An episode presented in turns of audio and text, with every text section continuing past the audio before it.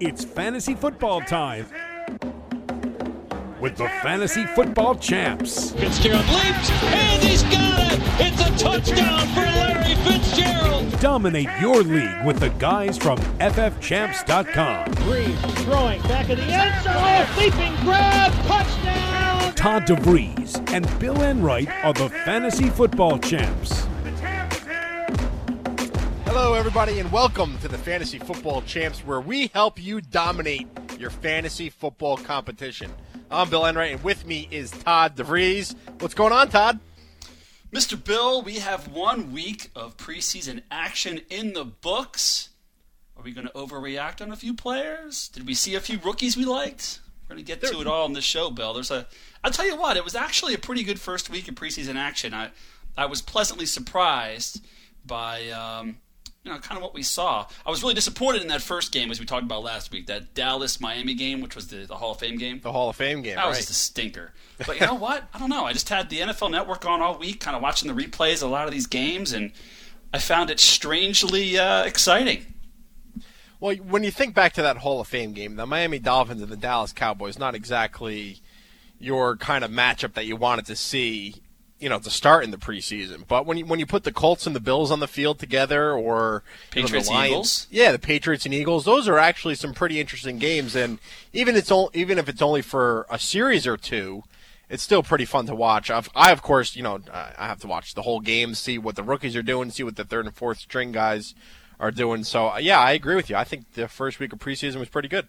Yeah, you know what? I think that that Hall of Fame game too, Bill. It's it's a fifth preseason game for Dallas and Miami. Right. And they just don't want any part of it, and I can't blame them. I mean, Right. who needs an extra preseason game? So uh, it was kind of good to see, you know, all the starters playing at least a series or two, and in some cases, hey, EJ Manuel played a whole half, which was really nice to see. Yeah. you got you got a good sample size, EJ Manuel with Buffalo Bills. So I'm kind of, uh, you know, the next week or two, uh, weeks two and three of the preseason are usually the best from a viewing standpoint, and then we kind of toss week four out the window before we uh, kick things off with the real games.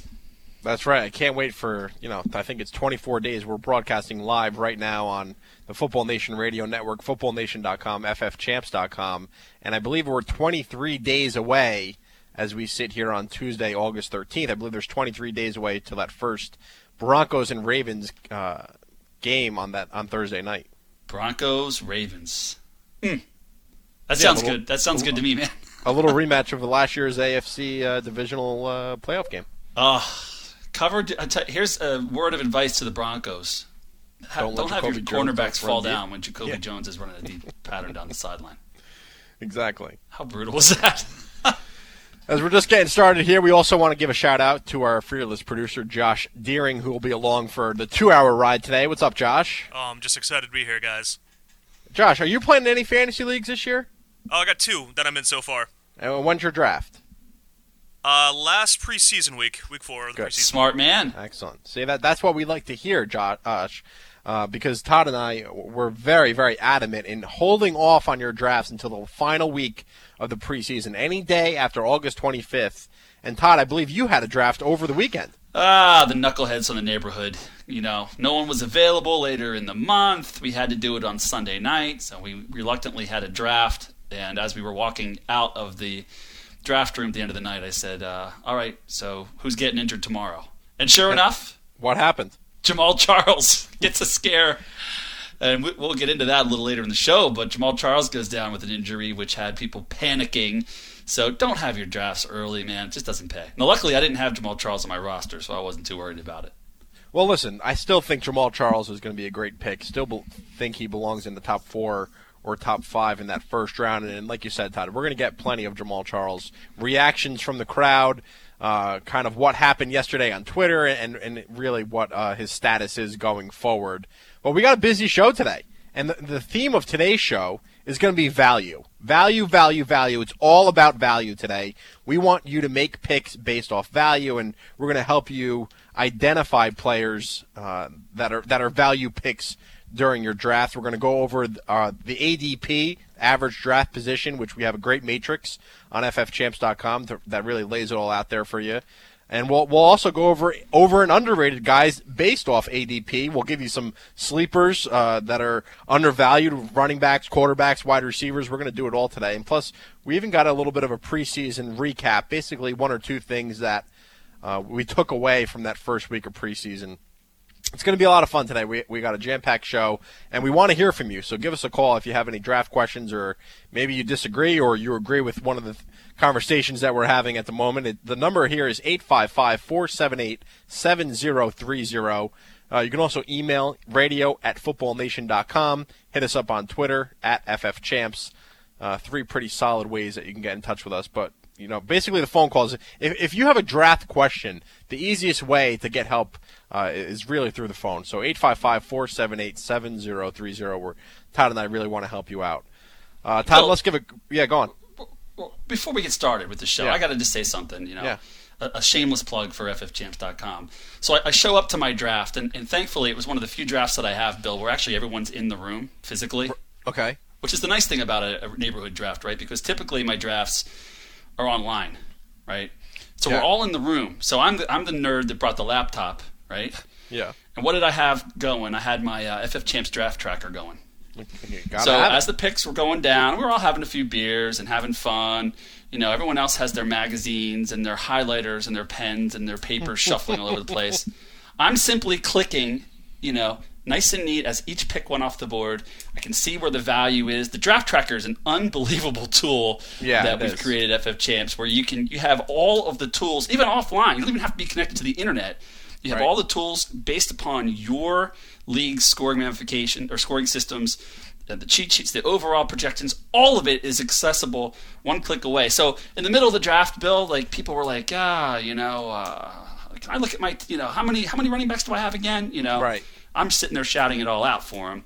I can see you know who has no quarterbacks yet who's who's needs a running back and it really helped with my strategy so i just got to give a plug there man the ff champs draft tracker is badass It, it really is, Todd. It does a lot of things for you during the draft. It keeps you organized, like you said. It lets you know how many players, running backs you have, or how many quarterbacks you have, or more importantly, perhaps, is whether or not your quarterback, whether or not your opponent that's drafting next to you or behind you has a quarterback already on your roster. Exactly. So it keeps you organized. It helps you prepare. It helps you uh, stay. Uh, I guess helps helps you get strategy based on what picks you want to make for when you're going down the da- down your Well, roster and, say, and well, Bill, you know, you and I preach this all the time, and one of our Ten Commandments is always wait on that quarterback, right?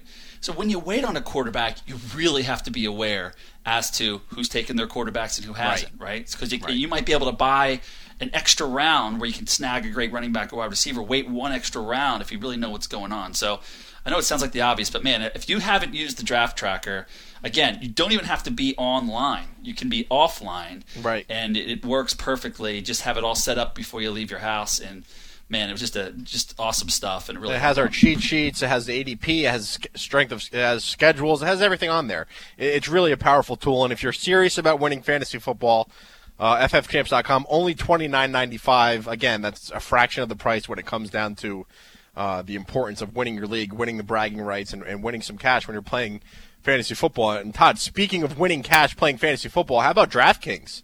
They just launched their week one kickoff bash. They got a million dollars in cash prizes guaranteed for week one of the NFL season. We're excited to get started over there at DraftKings. You know, that one a day uh, fantasy format that, that we love. And we're going to get into some of their contests in just a little bit. But uh, week one kickoff bash at DraftKings.com. You'll want to check it out. A million dollars in guaranteed prizes. million with an M.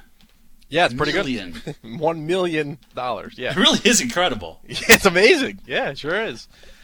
Uh, question of the day today: Who was your best value pick from 2012, and who was your value pickup for 2013? So last year, who was your best value pick? Again, today's theme: it's all about value. We want you to make valuable uh, draft picks during during your draft. So, who was your best pick from a year ago, and who is your value pick coming up for this season?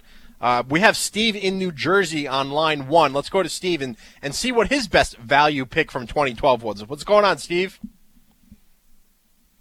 Hey guys, uh, how you guys doing today? Uh, just We're had a quick great. question for you. I got my uh, draft coming up in a couple weeks. I know you guys talking about value today. Uh, so just wanted to throw a quick question out there. Uh, I got pick six. I'm looking at a couple running backs and just wanted to see what you guys valued better. Uh, I'm looking at Spiller, Richardson, or Rice. What do you guys think? Spiller, Todd, tho- Richardson, or Rice? Those those three running backs. I mean, I think those are the value picks of the first round. Steve, what kind of draft? What kind of draft are you in? What kind of format is it? Is it PPR? Uh, yeah, yes, Bill. It's a PPR uh, league, um, and uh, for quarterbacks, we get six points. So a lot of guys like to take quarterbacks quickly. Uh, I know I'm, I'm expecting a quarterback to go, and prob- probably one wide receiver before me. Obviously, Calvin. Uh, so I'm looking at some of these running backs that are slipping down second half of the first round, and I think these are the guys that I'll, I'll be looking at. And what's your draft position? He said six. Uh, number think. six, six out of ten. six. All right, so Steve, I think I think you're right with Ray Rice, C.J. Spiller, and Trent Richardson. Those guys should be there for you. Uh, you might want to throw Marshawn Lynch into that group as well. Even with the six points per touchdown in a passing uh, for passing, Todd and I are firm believers that it's best to wait on your quarterback. That's commandment number five at ffchamps.com. That is not value by taking a quarterback in the first round like Drew Brees when you can get a Matthew Stafford or an RG3 much later in the draft, sixth, seventh, eighth round. Todd, for those running backs, it is a PPR league. Now, Trent Richardson may have not had a thousand yards last year in his rookie season, but he did have 50 catches. CJ Spiller poised for a breakout year, and then you got a guy like Ray Rice who's been consistently involved in the Baltimore Ravens passing game. Uh, 61 touchdowns just a season ago.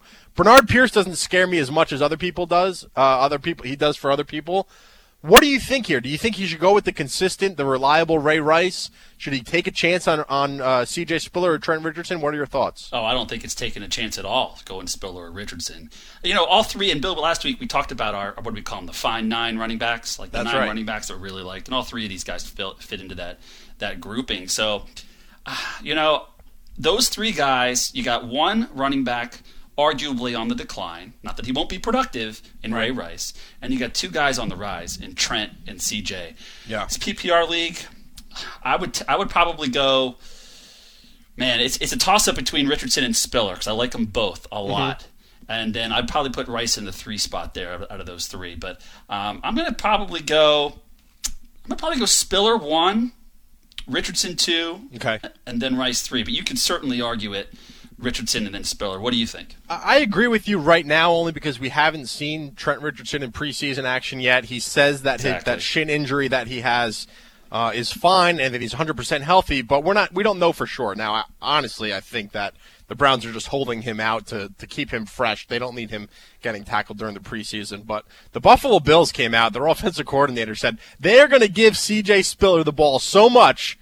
They're going to not stop giving to him until he throws up on the field. They're Yeah. going to keep feeding him. They're going to overfeed him. They're going to work him, and they're going to give him the ball. And that's what I like to hear from an offensive coordinator. And when you have a dynamic, versatile weapon like C.J. Spiller, so explosive, we saw what he did last year with just, with just 207 carries. He had 1,200 yards, Yep. 40, 43 receptions, 459 yards receiving. I think you're right, Todd. I'm going to give C.J. Spiller the slight edge over Trent Richardson. Right I like them both. I'm Yeah. putting Ray Rice in that third spot, Trent Richardson at two, and then I'm going to go with C.J. Spiller. And I with tell you what, for Steve, I mean, Steve, being in a six hole is a great spot to be this year, in my in my view, because you got some good you got good decisions to make. You know, this is a nice this, this is a nice problem to have. You know what I mean? You're, you're dealing with three quality backs, so if you're in the six hole, I think you're definitely going to get a shot at either Spiller or Richardson at number six. Steve, we appreciate I the like, phone call. uh, You got anything I else for us? definitely like Trent. You like Trent? I'm sorry. I, I, I definitely like uh, Trent right now. Uh, the only thing that makes me nervous is him not playing the preseason. Obviously, we know what happened with Chris Johnson. Didn't play the preseason at all. You know, had a very lackluster year. Um, that's the only thing that's keeping me from him. And with Spiller, just overall, them on offense. I mean, the Bills. You know, that's why I, I threw Rice in there because I like their offense. Obviously, the champs come back. I feel like he could do good, but you don't know with him in the goal line. But I definitely like you guys' advice going with Spiller and um, Richardson. Those are my one and two right now too. And I just want having talked to you guys, I feel more confident about taking one of those two at number six. Well, Steve, again, you're in a good spot there in the six hole, and uh, you're going to wind up with a quality player, and you're probably going to get another quality player on the in the second round as well. So, thanks for the call, my man. Thank you very much. Love the draft tracker. Good luck, guys. Bye bye. Best of luck this year, Steve. Let's keep it on the phone lines again. The number is 855 478 7030. Todd, what do you say we go to Brent in Boston? He's in a keeper league. He wants to know who he should keep and if he should go with Calvin Johnson early on. What's going on, Brent? Welcome to the Fantasy Football Champs. You're on with Bill and Todd. Hey guys, thanks. Love the uh, love the show, love the site. Um, I have two keepers this year. Uh, I have Doug Martin replacing my fourth round pick, and I have Alfred Morris replacing my 14th round pick. Uh, Fourth, so that's fourth and fourteenth round picks. Okay. Yeah, um, 10 man PPR league, and I have the second overall pick. Um, almost 100% certain Peterson's going to go one. Do you guys think I should go Calvin at two since I already have my two running backs, or should I get a guy like Charles Foss? It's a PPR league. Yep. And do, do you start um, two running backs, two wide receivers, and flex? Yep, you got it. All right, Bill. I tell you what, man, Brent. So you, so we're talking about value Yeah. in keeper leagues. You're getting Doug Martin, a top five running back, in the as a fourth rounder in a keeper league, and you're getting Alfred Morris, who's likely going to be a second round pick in most drafts, as a 14th round keeper. That is some tremendous value. Great drafting last year, Brent. Awesome stuff. No, so, so. Bill, what do you do, man? You know, he's in the two hole. He thinks Megatron will be there for him. Do do you take the top wide receiver off the board, or do you uh, load up on yet another running back? Brent, I mean, those two running backs, that's an incredible one two punch. I mean, you got a, a left hook coming from Tyson and then an uppercut coming from Evander Holyfield with Doug Martin and Alfred Morris, my man. That is a great combo right there. I absolutely love it. Do you have a flex position in this league? Yep, I do. And then who do you think is going to be taken at one and who do you think is going to be available at two other than Calvin Johnson? Give me some running backs. Uh, Peterson's going to be. I think Peterson's going to be off the board. But besides that, the only other running backs that are going to be kept this year, for me, it's going to be Spiller's going to be off the board. Frank Gore's going to be off the board. Uh, Okay. But besides that, everyone else is. So Jamaal Charles, Trent Richardson uh, Yep, will be they're there. available, perhaps. Yep. Todd, Foster's you know, available. n- normally I would say go the running back route, but with Martin and Alfred Morris, I don't know if you can pass up on Calvin Johnson. I mean, the guy is just a super freak. They call him Megatron for a reason. He's going to haul in 100 plus catches this year. You can expect over 1,300 yards. He's going to get the double digit touchdowns back in 2013. He was tackled five times inside the five yard line in 2012, so I know his TDs were down. But you know what? He just broke Jerry Rice's single season receiving record. I'm going Calvin Johnson with this number two big, only because he has those two great running backs already. He does. Now let's let's let's say you know, let's not forget Alfred Morris is not a PPR machine. That's okay. I know, You know, I know. That, that, that's all right. I'm just saying that it's not like you know he's got Doug Martin and uh, you know McCoy. Foster or Ray Right. Rice or somebody. But uh, man, you're in a great spot there. I can't argue with Bill. If you can have Megatron to go along with those two guys, wow, what what a start! I mean, I think if you went if you went like Jamaal Charles uh, with your as your third running back, then you might be you know kind of chasing the the wide receivers Right. uh, the rest of Just the a little draft a little bit. I think I, I agree with Bill. Go Megatron. Go big. I mean, he has Yeah, I he mean, has yeah, the opportunity like, to take the best receiver in the actually run by game. You guys was um, I was thinking if I did go Calvin, you know, do I try to, you know, grab, you know, two back to back and maybe you know, in the third pick up a guy like Sproles or, um, you know, or if I should go, you know, just try to get three three wide receivers back to back to back. So you're talking about now the end of the second round, early third. Yeah. Yeah. So if you go Megatron, what? So Bill, let's say he goes Megatron, okay, Right. in round one. Yeah. So again, now he's got two running backs and a wide receiver. Mm-hmm. Who do you target the end of round two, early round three? Do you go You for a guy like Sproles, who's a great player in the PPR format? Do you load up with the second wide receiver? Do you go two wide receivers there? I think we all agree you're going to wait on your quarterback. You're not going to take a quarterback with the second or third round pick. You're going to wait till later for that. So what do you do end of the second round, early third? You know, here here's the thing. I- We're going to have our running back undervalued guys in just a little bit, and we'll- we'll do a little bit of PPR uh, guys that really excel in that format. But that's the thing, Todd. That's why I don't know. That's why I, I think he should go Calvin in the first round because there are some running backs like Darren Sproles, Shane Vereen, um, uh, you- some some um, some undervalued guys, some sleeper guys that are going to be capable of putting top 20 numbers. Reggie that- Bush. yeah, Reggie Bush, another perfect example. That they're going to go a little bit later, especially in a draft like this, where somebody maybe they already have a few running backs and, and they kind of neglect the position a little bit. You mentioned Frank Gore getting kept, uh, C.J. Spiller getting kept. So you know, I think Calvin is the right move in the first round, and depending on the receiver there in the second, I would go Darren Sproles or Reggie Bush in the second round. Maybe pass up on that re- receiver in the second round, but then grab someone. You know, if Larry Fitz is there, Roddy White, Victor Cruz. Uh, maybe you get Wes Welker in the fourth or the fifth round. So really, it really depends on how your draft plays out. But I like that idea of going Calvin Johnson in the second and then running back again in the third. Uh, excuse me, Calvin Johnson with the second pick in the first round, and then a running back with that second round pick. Yeah, Brent. If I'm you, I if I'm gonna get out of the third round with three running backs and two wide receivers. If that makes sense, Right. 'Cause you get your two keepers, Right. and then take Megatron, and then end of second, early third, depending on what you think the guy in the first slot's going to do. Go RB and wide receiver there, and I think you're you're sitting pretty for the rest of the draft. No, I, this is uh, you know, first year I've had two solid keepers, and uh, thanks to you guys. So you know, I'm looking forward to this year, and I'm hopefully you know setting myself up for a nice little run. All right, Brent. Well, hey, thanks for the call, man. Best of luck, Brent. Bill, that guy drafted really well last year. That's Good the value. Lord. That is the value. That's Well, what that's a that's good the tr- theme of today's show, and it's all about value. So that's really a good transition to Yes. kind of discuss from what we did last year, Todd. We we, we brought out our best value picks from 2012, and we're going to go through those right now.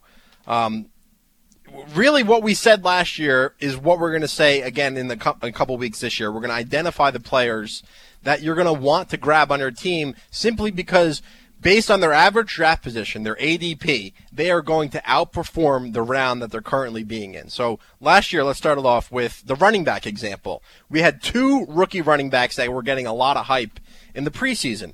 Doug Martin and Trent Richardson. Right. What and, happened you know- with these? Yeah, go on. I'm sorry. And we preached this last year, Bill. Uh, both of these guys very talented. Of course, you know if you look at the, the combine and the college uh, history of these two running backs, Trent Richardson's clearly the more decorated player coming into the NFL, right? Yeah. But when you started looking at the ADP 12 months ago, and you saw Trent Richardson was kind of like an early second round pick, mid second round pick, and Doug Martin was a late third or fourth round pick, we were screaming from the mountaintops pass on Trent. If you want a rookie running back, pass on Trent and take Doug Martin a couple rounds later because they're going to produce probably equally. And the reason for that was the fit. Doug Martin in Tampa Bay under new head coach Greg Schiano. Greg Schiano runs his running backs into the ground. Loves he did it them. at Rutgers year after year after year, especially with Ray Rice, who we all know had record-setting seasons at Rutgers. We Mm-hmm. knew he was going to do the same with, thing with Martin. We were a little more skeptical with uh, Trent in Cleveland because it was a mess in Cleveland. He still produced. Martin produced a little better, so the people that listen to us, like our last caller Brent, now they've got the keeper league. The guy's got a fourth round keeper in Doug Martin when he should be a top four overall pick. Right. And and just to stay with that example with Brent, let's say that Brent did take Trent Richardson in the second round last year, which is where he was typically getting drafted. Right. Instead of having Doug Martin in the fourth round, he would have Trent Richardson in the second round. Again, it's just another example of, of where the value is. Yep, totally agree. Why Uh, don't we let's go move on to the ne- another position from last year, Bill? You know, uh, which one did you want to go with? The quarterbacks? Yeah, quarterbacks is fine. All right. Who should we compare last year? I mean, I'll say this. Going into last year, we had that tremendous, we're going to stick to some rookie talk here from last year. We had a ridiculous rookie class of quarterbacks, right? Yeah. RG3 looked tremendous in the preseason. Andrew Luck looked tremendous in the preseason. We didn't really know about Russell Wilson yet, but we were saying once again, if you wait on your quarterbacks, the strategy that I employed last year was I waited till the eighth, ninth, tenth round, depending on the league, and I actually went back to back with both rookies. I went with Luck and RG3. I knew one of them was going to at least pan out. Turned out they both panned out. Right. So if you did that and you had an RG3 again in the eighth, ninth, tenth round versus taking like a Drew Brees in the first round, you tell me, Bill, where's the value? Well, well, this is commandment number five. Wait on thy quarterback at ffchamps.com. We have the Ten Commandments for winning fantasy football. This is commandment number five at its finest, Todd, because your example is perfect. RG3 was a top five quarterback all of last season. Forget that he tore his ACL in the playoff game against the Seattle Seahawks. Fantasy football managers don't care about real life football. You know, in weeks one through 16, that's what matters in fantasy. And RG3 was dynamite. Top five finisher. He was top three for a while.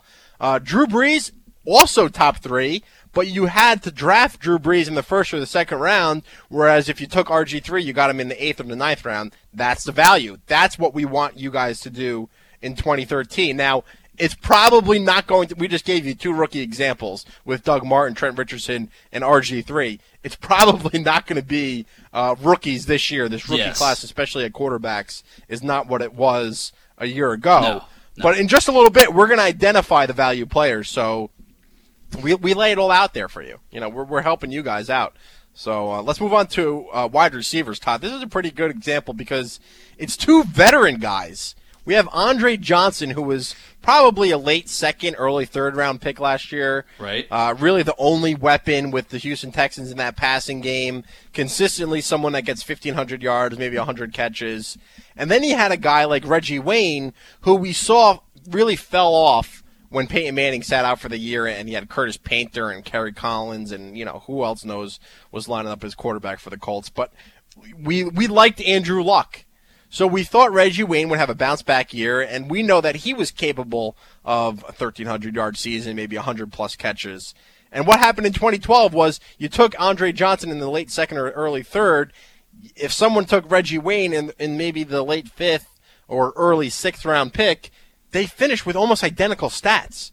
Reggie Wayne actually had another uh, uh, five touchdowns. Andre Johnson only had four. Um, they both had. I'm trying to look up Reggie Wayne's stats real quick. Reggie Wayne had 106 receptions last year compared to Andre Johnson's 112. Yep. Uh, Johnson beat him out a little bit on yards, but not by much. So when when you look at the value at the receiver position, you can get really capable quality guys in their fifth or the sixth round. You don't have to stack up. You don't have to load up on receivers that early in your draft, especially this year. Receiver position is so deep. I'm looking at our rankings right now at ffchamps.com. I'm, I'm on the wide receiver cheat sheet.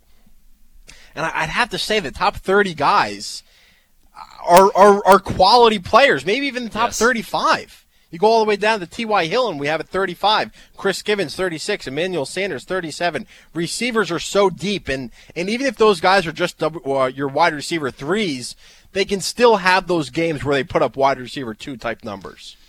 You're right, Bill. And getting back to the example from last year, this is a, a great reason why how to identify value. Reggie Wayne in 2011. Now we're going back two years ago. Okay. Right. Only he played the whole season. Only 75 catches, 960 yards, and four touchdowns, which is a terrible year for him. But why did he have those numbers? Because No he had no quarterback. Right. So you knew, like you said, you knew there was going to be a big upgrade at the quarterback position. You knew the rookie was going to lean on a veteran, and for whatever reason, most of America didn't believe in that. So he fell into, like you said, the sixth, seventh, fifth round, depending on your league, and tremendous value compared to a guy like Andre Johnson, who's probably you know reached his peak, he's reached his ceiling, and uh, they both produce in a similar level. But who would you rather have, Andre at the beginning of the third, or Reggie Wayne at the beginning of the sixth? It's a no-brainer.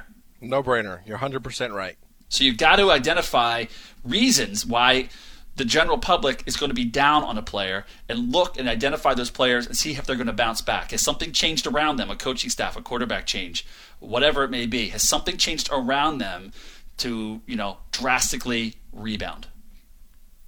Ty, let's go uh, to the final position, tight ends, where last year Jimmy Graham and Rob Gronkowski were, were in a world of their own, rightfully so, based on their stats from 2011.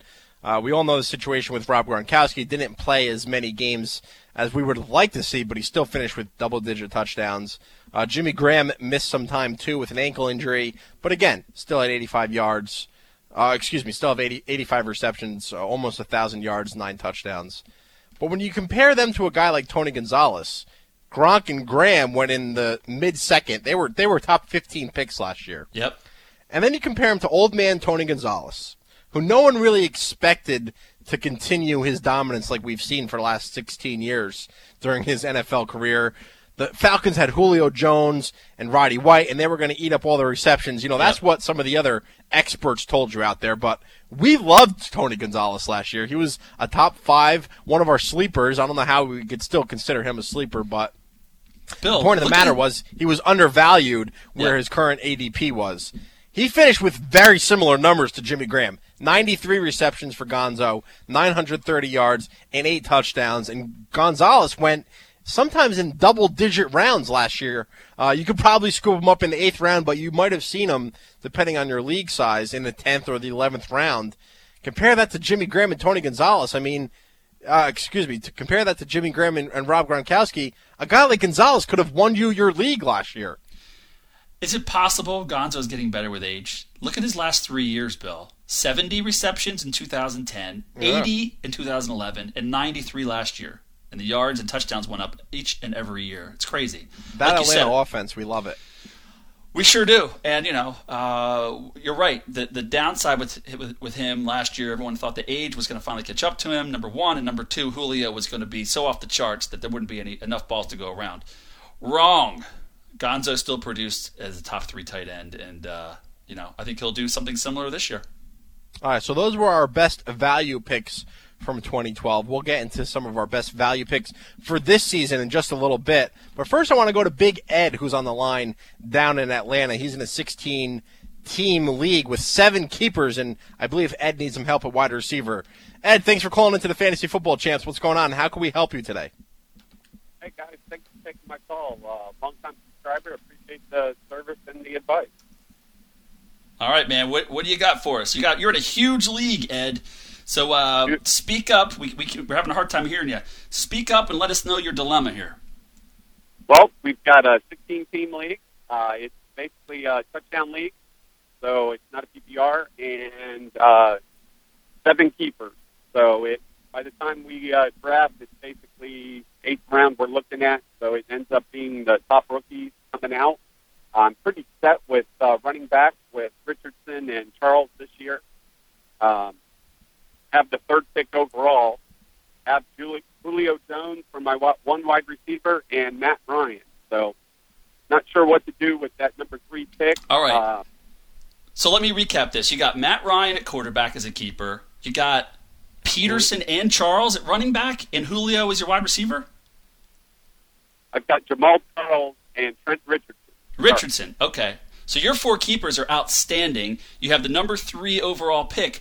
Who who are some of the players that might be available at running back and wide receiver at the number three overall spot? Again, running back, you're looking pretty much uh, the first, you know, the top 102 players are gone, but pretty much everybody's starters are gone, minus the rookie. Hmm. So, So, you're, looking at maybe a Le'Veon Bell, Gio Gio Bernard type player, perhaps. Yeah, if I if I go running back, I mean, I have two solid running backs. I don't know if I they're young. Do I just play off of that and go wide receiver? But wide receivers usually take a couple years to get going. Didn't know So- if there's an impact rookie this year or not. You mentioned that you know there's really no running backs to go off of except for the rookies. How about at wide receiver? Is it a similar thing where you're really only looking at rookies, or are there some you know lower round guys like T.Y. Hilton, Chris Givens types that might be available at number three overall? Actually, I have Ty and Greg Little on my team right now. It just depends upon whether or not I protect them. Hmm. So, so those are guys. Those are the types of guys that would get cut. Yes. I mean, what do you think, Bill? I mean, if, if he wants to go wide receiver here, uh, from a rookie perspective, we didn't see much from Tavon Austin in the, the first preseason game, but you still have to like his upside, right? Yeah. Where do you think he compares on a, Tavon Austin with some of the other rookies? DeAndre Hopkins had a really nice first game, the wide receiver from Houston, who's going to line up opposite of Andre Johnson. Right. Cordell Patterson uh, made some plays. What do you think? Who do you like from the rookie crop? I do like Tavon Austin because I think that offense with the St. Louis Rams, it's going to be the greatest show on turf, part two, in the coming seasons. We, we're both fans of Jeff Fisher. We think they're going to start to be one of the more stable franchises in the NFL, but they might be a couple more years away. DeAndre Hopkins is in a great situation down there in Houston. Had a big first uh, preseason game, as you mentioned, Todd. And then Cordero, Cordero Patterson, you know, he's playing with Christian Ponder, and I think he's a little bit raw right now. To be honest with you, I don't think wide receiver is the right place to go for Ed. I think he should go with Le'Veon Bell in the first round. This would give him Trent Richardson year two in the NFL, Jamaal Charles uh, less than five years in the NFL, and then you got a, guy like Le'Veon Bell just entering his rookie season. He may not need another running back for another f- three or four years. You can always pick up a wide receiver uh, in the later rounds in the drafts, even in a big 16 team league like this league. I think running back still matters. I would pick up the running back. Well, he's got the number three. pick. He's got Or the number three pick, overall okay. pick. So there's really no guarantee Bell's going to be there for him at three when it's Montee Ball, Le'Veon Bell, Giovanni Bernard. You have the pick of one of those three guys. Yeah, long term, Ed. I love Gio. I, I'm, I'm all in on Gio Bernard. Maybe you know this year he's going to you know split the workload with the law firm, but long term and in a keeper league like this, I think you're going to get production out of him this year, a decent production in a deep league like you have. And long term, I think he's going to be the. I personally think he's the most talented running back in this draft class, and um, I think he'll be the future there in Cincinnati. If you could snap him up, like if Le'Veon Bell's gone. I'd be all over Gio Bernard. If you want to go wide receiver, if you're stuck on the wide receiver thing, I would rank them. Tavon Austin one. I tell you what, this year, Bill, Nuke Hopkins. I'm going to have to put two right now. Yeah, I agree wise. with that. I agree so with that. Uh, that's that's kind of how I look at him. And the, the guy that I like long term, you probably won't get a ton of production out of him this year, Ed. But I love, love, love Markus Wheaton for the Pittsburgh Steelers. He might be uh, available to you in another round or two later. I think he's going to be their wide receiver three this year. And I think if they lose Emmanuel Sanders after this year, he's only Sanders only signed for one year, right, Bill? right. If he's They- if he's gone and Wheaton can show some signs of you know brilliance this year, which I think he will, I wouldn't be surprised if Wheaton's their number two wide receiver heading into next fall. Appreciate the call, Ed, and, and uh, check out ffchamps.com. We have our dynasty rankings up there. We just updated them yesterday, actually. So that's something that you'll certainly want to take a look at. Anyone with a keeper league with seven keepers, that, that's a dynasty league to me. Uh, 16 teams, though. That, that's always a big time league, huh, Todd? That is a intense league. Yeah. I love it. certainly it. is. I love it. Um, and he's sitting pretty. Think about it, Bill. 16 team league, and he's got Matt Ryan and Julio, Yeah. and he's combo. got Trent and Jamaal Charles. Excellent. that is that is our, A our callers are smart. Bill, because every caller that's called in has drafted smartly in the past, and they're reaping Yep. the benefits now, and and all of them seem to have high draft picks again this year too. Yeah. So I don't think that Ed's going to have Le'Veon Bell available at number three. I think he'll go in the top two. It just seems to be the way that it's going with the ADP with these rookies. But he'll have a chance at Bernard for the long term, or Tavon Austin, or Nuke Hopkins. He- He'll have his pick of the litter there. We'll get back to your calls in just a bit. 855 478 7030 is the number. But Todd, I got to tell everyone that football is back at DraftKings.com and they are celebrating with millions of dollars in cash prizes. DraftKings is a one day fantasy sports. Uh, one day games means you're not locked into a whole season. It's like a new season every time you play. That's what we love about it. You pick your team in minutes and you can instantly get your share of the million bucks they're offering in kickoff weekend.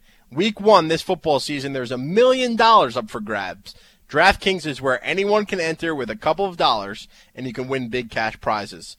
Quick true story. This guy I know, he won a hundred grand his first time playing. A hundred thousand dollars day one, game over, money in the bank. You can sign up now with promo code CHAMPS and get a free contest once you deposit. Again, that's DraftKings.com, promo code CHAMPS. Best of luck to you. We're going to help you out with DraftKings.com all year long. Daily fantasy game. We really like what they got going on over there. Um, and we're going to help you guys win money. That, that, that's the name of the game here on the Fantasy Football Champs. We're going to take a quick break. Up next, we're going to identify our 2013 value picks. We're going to go over uh, the ADP, the average draft report, and, and help you guys uh, kind of identify who, who to pick in the later rounds that can really help out your team. Again, the number 855-478-7030. You can also send us an email, uh, radio at footballnation.com. We're going to take a quick break. Bill and Todd up next on the Fantasy Football Champs. More fantasy football strategy and advice coming up next. You know who wasn't surprised when the likes of Colin Kaepernick, Alfred Morris, Doug Martin, and RG3 took the NFL by storm last fall? The guys at collegefootballgeek.com. That's who. CollegeFootballGeek.com has been the nation's premier college fantasy football strategy and advice site since 2008. We're in the business of identifying fantasy gold at the college level. At collegefootballgeek.com, you can run mock drafts against the mighty CFG computer, customize your own fantasy cheat sheets, tap into our experts for advice, and keep up with the latest player news for all 124 schools. And the best part, it's free to subscribe. So whether you want to dominate your college fantasy football league or if you simply want to get an edge on your NFL fantasy leagues by identifying tomorrow's fantasy stars today, check out collegefootballgeek.com.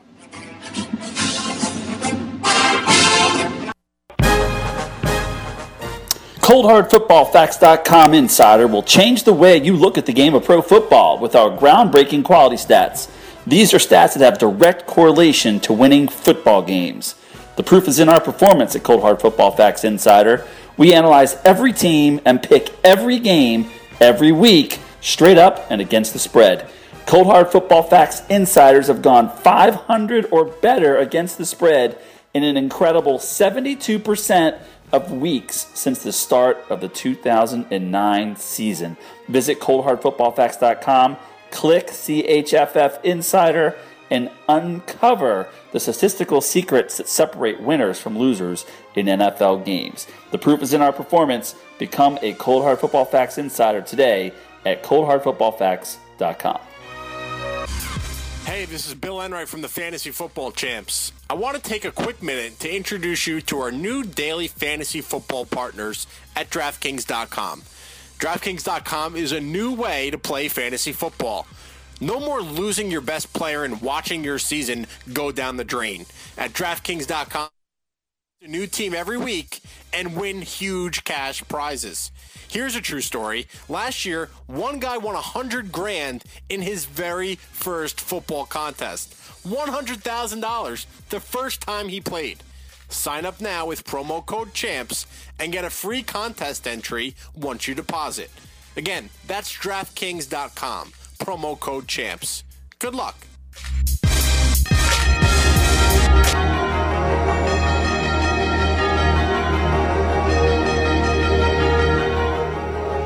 Right, welcome back to the Fantasy Football Champs Football Nation Radio Network, footballnation.com, ffchamps.com. Bill Enright, Todd DeVries, helping you guys win your fantasy football leagues. That's the name of the game on this show, and we want to help everyone win. There's a lot of ways that you can get in touch with us. 855 478 7030 is the phone number. You hit us up on Twitter. Todd's at CFF Geek. I'm at Bill Enright. You can also hit up the official Fantasy Football Champs Twitter handle at FF Champs. And don't forget the email, radio at footballnation.com. And Todd, we're not just helping people that are listening to this show live every Tuesday from 12, from noon to 2 Eastern Standard Time. We, you know, if people are listening on demand, iTunes, iHeartRadio, uh, the archive player on Football Nation or on FF Champs, you know, if if people send us emails or if they tweet us, you know, we're still going to help you guys out. That that's what's great. We try to get one-on-one uh, service as much as possible to, to really help uh, Well, people you know, that's the big differentiator with FF Champs and some of these other sites out there, Bill, is the one-on-one advice.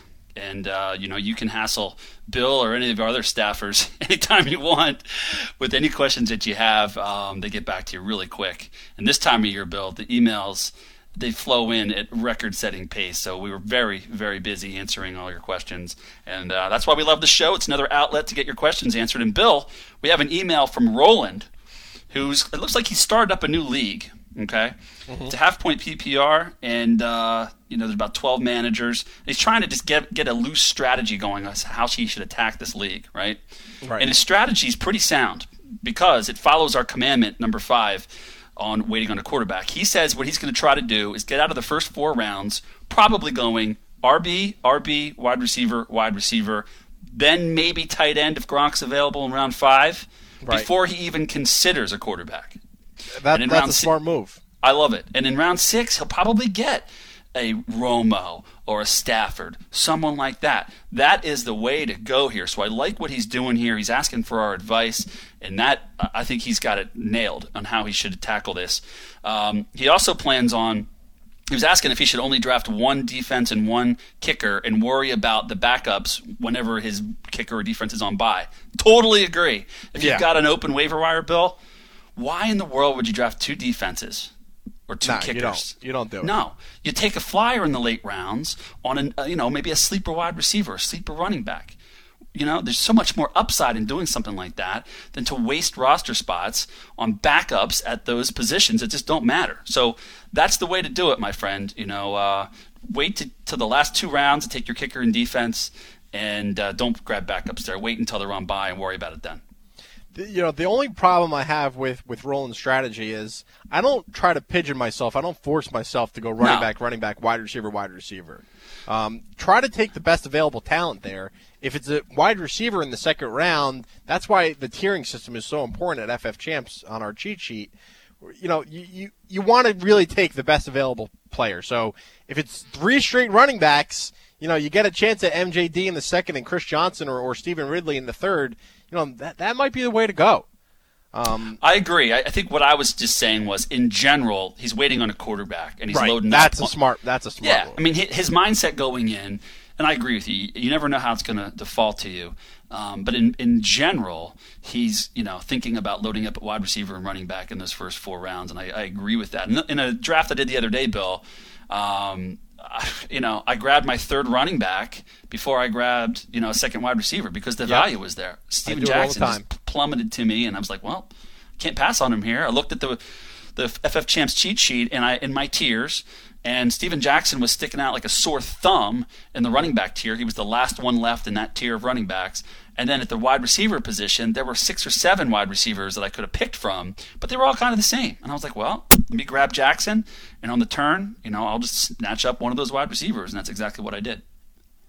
All right, Todd. So in the last segment, we took, uh, we kind of reviewed our 2012 undervalued players that really came onto the scene and performed in a big way. Doug Martin, Tony Gonzalez, R- RG3, Andrew Luck, and, and Reggie Wayne were some of the guys last year. What do you say we transition over to 2013 and help everyone out there listening identify some of the undervalued players that are that are going in drafts late in the rounds that can still give you really great production? I totally agree. Why don't we start at the quarterback position, Bill? Who do you think is undervalued at the quarterback position as we head into uh, the preseason here? My man Mike Leitz does this great ADP report over at ffchamps.com. Uh, you can follow Mike on Twitter, ffchamps underscore Leitz. Um, does a tremendous job. He really looks at the ADP matrix that we have at ffchamps.com, and he goes through where guys are currently getting drafted, average draft position, that's ADP, and then matches them with our projections, and then kind of like comes up with this mathematical equation and, and spits it all out. So Leitz is like a, a, a maniac when it comes to this stuff. He does a great job. But one of the quarterbacks that he listed, and I 100% am all in on this, is Matthew Stafford, Todd. I mean, for a guy that's getting drafted in the seventh round, and you think about our commandment number five, wait on the quarterback, Stafford's a guy that is perfectly capable of getting 35 touchdowns. You know he's going to throw the ball more than anyone else in the league. So 5,000 yards seems to be his normal these days. Seems to be the status quo with Stafford. And then you think about the weapons surrounding him this year. Forget Calvin Johnson. We all know what he's capable of doing. But a guy like Reggie Bush, a dynamic running back who's excellent at catching passes out of the backfield, and then he's got Ryan uh, Ryan Broyles and Nate Burleson back in action with a pretty solid tight end in Brandon Pettigrew.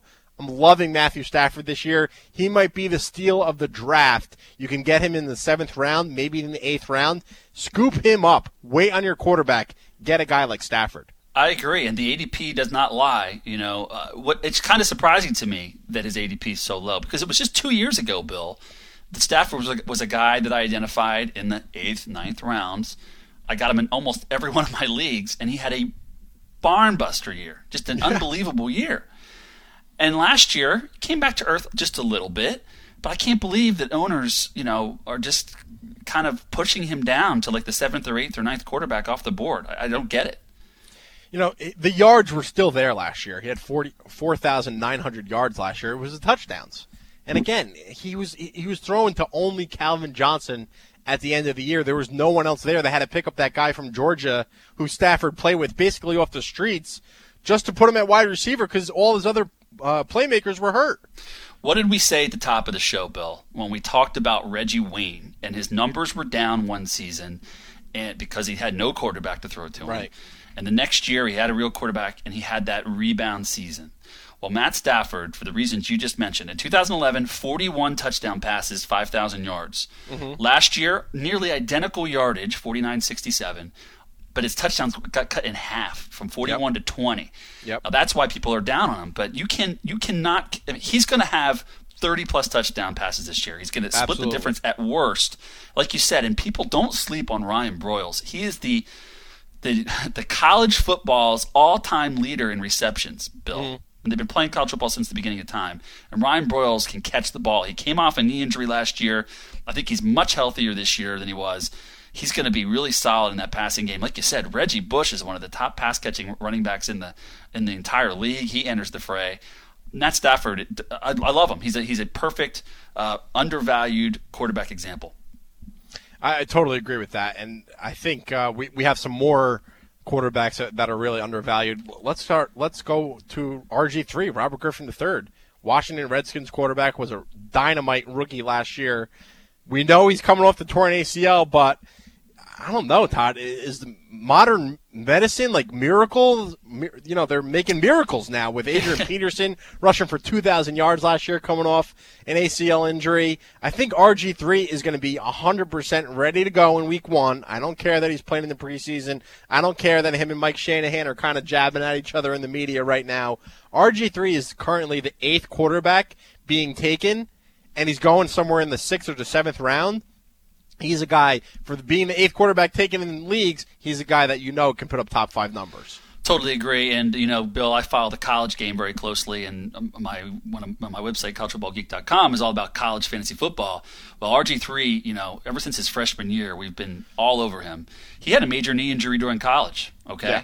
the whole spring after the injury, he wore the big bulky brace, and everyone was worried about him. He came back better than ever. Running the ball, passing, you name it. He was unbelievable. So, you know, when it comes to super freak athletes like RG3, like Adrian Peterson, I'm not worried about him at all. Now, will he run it? You know, will they design as many running plays for him? Probably not as last year. Doesn't matter. The guy can throw it from the pocket. He's going to get better as a passer. I'm not worried about RG3 at all, and I'd be real comfortable drafting him as my, you know, QB1, waiting on a QB, getting him as my QB1 in, in pretty much all formats. All right, so those were two players that we've seen in the past really perform, uh, you know, beyond their expectations. RG three just a rookie last year. Stafford, uh, we we've seen him get 40 touchdowns in the past couple years. How about Colin Kaepernick, Todd? He's a guy that we know took over for Alex Smith last year, brought the 49ers to the Super Bowl. But we really haven't seen a full 16 game season from him.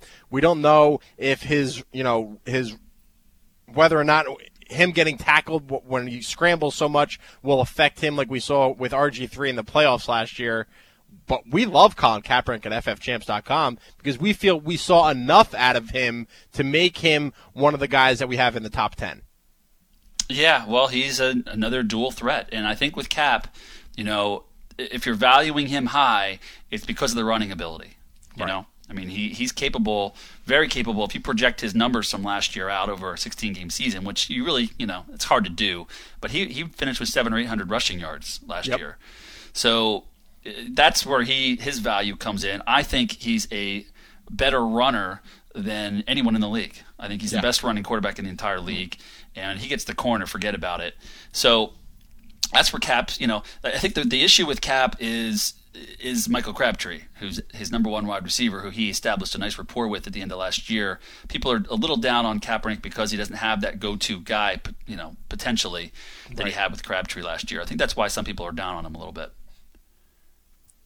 Right now, Kaepernick is the 10th quarterback taken.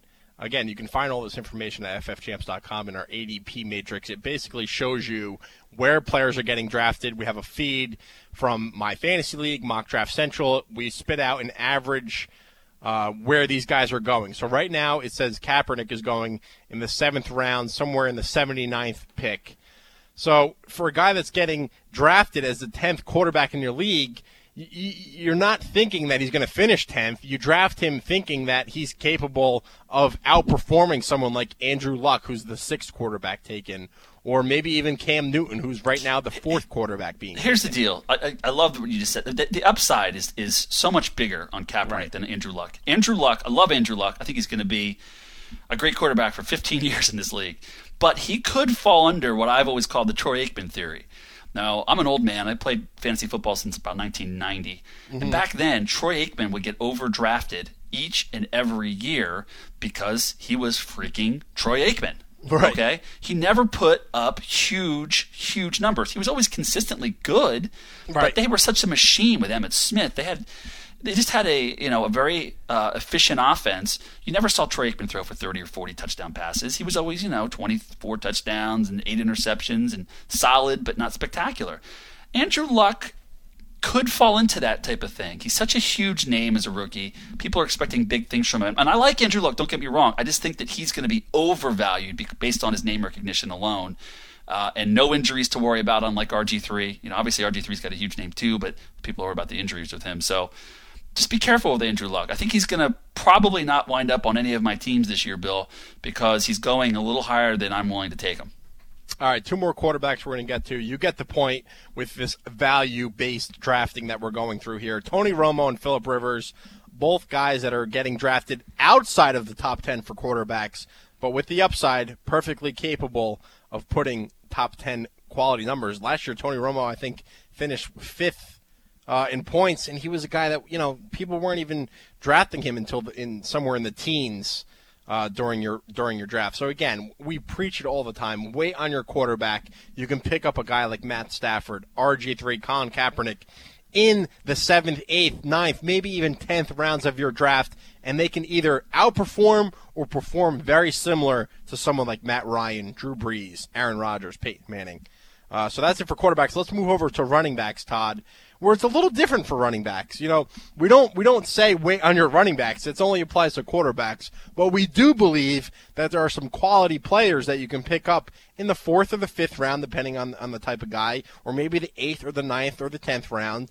Um, that can add value to your team, and that's the theme of today's show. Again, it's all about value. Uh, we talked about him a little bit earlier in the show. Darren Sproles from the New Orleans Saints and Shane Vereen from the New England Patriots. If you're in a PPR league, we really believe these guys are the perfect flex option, but they have the ability to put up RB2 type stats. Uh, and, and you know, when you talk about Sproles, I think a lot of people, you know, are on to him after the last couple of years. Even yeah. though the, the Saints kind of are, are, notorious for just shuffling in the running backs in and out, in and out between Ingram and Pierre um, Pierre Thomas. Right. Uh, thank goodness Chris Ivory's out of the mix now. But um, I think people, you know, are a little worried about Sproles because of that. But they know he's a PPR machine. Shane Vereen, I think, is the perfect fit for our definition of an undervalued player. And why is that, Bill? Danny Woodhead's gone out of the offense. All of the wide receivers are gone for the Patriots, for that matter. Right. But uh, Shane Vereen is an excellent pass catching running back. He just hasn't had the opportunity yet, and he's going to get that opportunity this year. He's the guy that's going to break out this year. And you turned me on to him a couple months ago, Bill, when you started doing your analysis. Yeah. So why don't you, uh, you know, why do you like Shane Vereen? Is it for all the reasons I just mentioned, or is there something it, it I'm is, missing? Todd. It is. You know, Danny Woodhead was a guy that people picked up last year. They didn't even draft Danny Woodhead. Uh, he was a pickup off the waiver wire, and he finished in the top 25 for PPR leagues. The New England Patriots ran the ball last year more than any other team. Stevan Ridley's the guy in first and second downs. There's no doubting that. But Shane Vereen came onto the scene last year in the playoffs when Danny Woodhead was a little bit banged up, and he really exploded. We saw what he did against the Houston Texans. Uh, was just a, a, dynamic player to watch. He can break off those big runs and break off those big catches. With Woodhead now gone, Stevan Ridley only had six receptions last year. Danny Wood had some had somewhere in the 40s. Vereen's a guy that can that can catch 60 receptions this year, only because Aaron Hernandez isn't uh, going to line up for the Patriots this year. Wes Welker's gone. Brandon Lloyd is gone. Vereen, we saw him line up at wide receiver in the first preseason game against the Eagles, and he mm-hmm. caught a touchdown pass. Yep. So Vereen is going to become that player for the Patriots that they use. They put him all over the field to get that mismatch, to put him against a linebacker that can't keep up with him, kind of like the, what they did with Aaron Hernandez. Now, I know Hernandez is a tight end, but the concept is still similar. They want to create mismatches. Uh, and that's what the Patriots are, are really good at. So Shane Vereen is a guy that I'm targeting in every one of my drafts take him a round or two early. Right now, his ADP is somewhere, I believe, in the sixth round, or actually his No, ADP 73 overall. Yeah, 73. So the seventh round first pick uh, is his average draft position. I have no problem taking him in the fifth round. Uh, even if that's a little bit of a reach, I still think that's value because he can be a top 20 running back this year. I would rather be safe than sorry. Bill, he went number 80 overall in my most recent draft. That's crazy. That's just crazy. I- and I took him. and the only reason he lasted that long was I was so stacked at running back already that I didn't grab him a little earlier, but I wound up taking him anyway in PPR league. I mean, it's craziness. So I think he's my favorite guy off this list. Um, who else do you want to mention here? Uh, I just want to say one more thing about Shane Vereen. He had the touchdown in the preseason game. He could quickly become one of those players, Todd, that blow up in the preseason, and then everyone knows about him by the time your draft rolls around. Good point. So Hate it- hate it when know, that I- happens. sometimes I want to keep these players quiet. I don't want to tell anyone about them. But at the same time, I, I realize that I'm doing a service to the community here. I gotta, you know, bring bring my analysis, bring my insights to light. Who are the other running backs that are uh, undervalued right now? All right, two more guys that I want to mention here, or actually three more guys I want to mention here. Andre Brown from the New York Giants. Everyone is overhyping David Wilson. Listen, folks, it's going to be a running back by committee over there in New York. Uh, Andre Brown, he may have fumbled in the preseason game, but don't worry about that. He's going to get all of the goal line touches for the Giants. Uh, I believe the Giants were fifth last year in rushing touchdowns. It's not going to be the David Wilson show. It's going to be the Wilson and Andre Brown show. I promise you that. Expect a 50 50 split in terms of carries. Wilson might be the guy that gets those big runs, but Andre Brown is going to start piling up those five and six yard runs. And before you know it, he's going to have 60 yards and a touchdown. Perfect for your flex. He's a guy that you can get in the ninth round. Here's Uh, the some- diff- yeah, I'm go on. sorry. Here's the difference between these two. David Wilson's the sexy, athletic, you know, player from Virginia Tech a couple years ago. His average draft position is 32nd overall. Andre Right. Brown, 85. It's crazy. And I think you're going to have very similar stats. Right. I mean, you know, Wilson might outstat him a little bit, but uh, there's a huge disparity there. So take advantage of the disparity. You know, you know the Giants really well, and you know it's going to be a two-headed monster there. So Andre Brown's the, by far the better value play than David Wilson. All right, the next guy up is Bernard Pierce from the Baltimore Ravens, Todd. He's not just a handcuff to Ray Rice. Okay? The the Ravens got decimated this year on offense. They lost Anquan Boldin. They lost Dennis Pitta for the season, uh, thanks to an ACL injury. Their other tight end, Ed Dickson, just pulled his hamstring. They signed Dallas Clark, a 34 year old receiver, uh, tight end off the streets, just because he has some uh, familiarity with uh, offensive coordinator Jim Caldwell. So the the Ravens are desperate for playmakers on offense. Bernard Pierce is going to be a guy that is going to come in for Ray Rice, maybe 10, 15 carries a game. Maybe he's not that uh, involved in the passing attack, but he's going to get enough carries to make him worth drafting in your fantasy leagues, other than just the handcuff guy. Totally agree, and but but he still is a handcuff guy too, and he's one of the top handcuffs in the league. I mean, I, there's no doubt about it coming into this season. So totally agree with you there, Bernard Pierce. He was a monster at Temple, by the way, in college. Bill, he he he carried the workload there and scored 20 something touchdowns one season. So that guy, he's got some potential there, and uh, I, I I like him in the later rounds as well. You know, there's a kid from my flag football team that played with him at Temple. Yeah. I'm going to get some insights there. Yeah. So let's see how. Let's, He let's had some what kind of injury issues. I'll be honest with you. He had some injury issues there. Yeah. But uh, he was like a dark horse Heisman candidate one season. They had billboards all over Philadelphia hyping him for the Heisman. I don't, you know, good luck with that when you have uh, guys like Cam Newton and all the Alabama Yeah, running backs. at. Auburn. Yeah, but you know, but they had a campaign for him. But that, my, my point is, is that they thought that highly of him. He was that talented, big fish in a small pond, and now he's uh, doing it on the big stage on Sundays. All right, and the last running back we're going to get to is Ronnie Hillman from the Denver Broncos. Todd, we saw the Broncos draft Montee Ball in the second round of the NFL draft this year. Ronnie Hillman was their third round pick last year, but he kind of got lost in the shuffle. Willis McGahee, Knowshon Moreno had better seasons, but Hillman was just a rookie, and we all know that protecting Peyton Manning on blitz pickups is so important for Denver running backs. Now that Hillman has gotten uh, has improved with his pass blocking, we think he's going to be able to either split time with Montee Ball or even lead the team in carries this year. Montee Ball, a rookie, is getting drafted in the fifth round, But Ronnie Hillman's going in like the 15th round. I don't know Yes. what's going on over there. I got him in the 14th round in my last draft. And That's here's the thing: we just talked about we just talked about the Giants, right? Yeah. Where David Wilson's a third round pick. Yep. And Andre Brown's going in the eighth round. Well, if you if they, if they're going to split carries in New York, and let's just say they split carries in Denver, right? Mm-hmm. I'll, I'll tell you, ask you this: Who's a better value play, Andre Brown in the eighth round, or Ronnie Hillman in the 14th or 15th? Yep. You know, now Ronnie Hillman might lose the job to Montee Ball, but if you're in the 14th round, Take a chance. take a chance because it's Denver. I mean, this is a big time offense. They're going to be in the red is. zone all the time, and Peyton Manning isn't scoring any rushing touchdowns. No.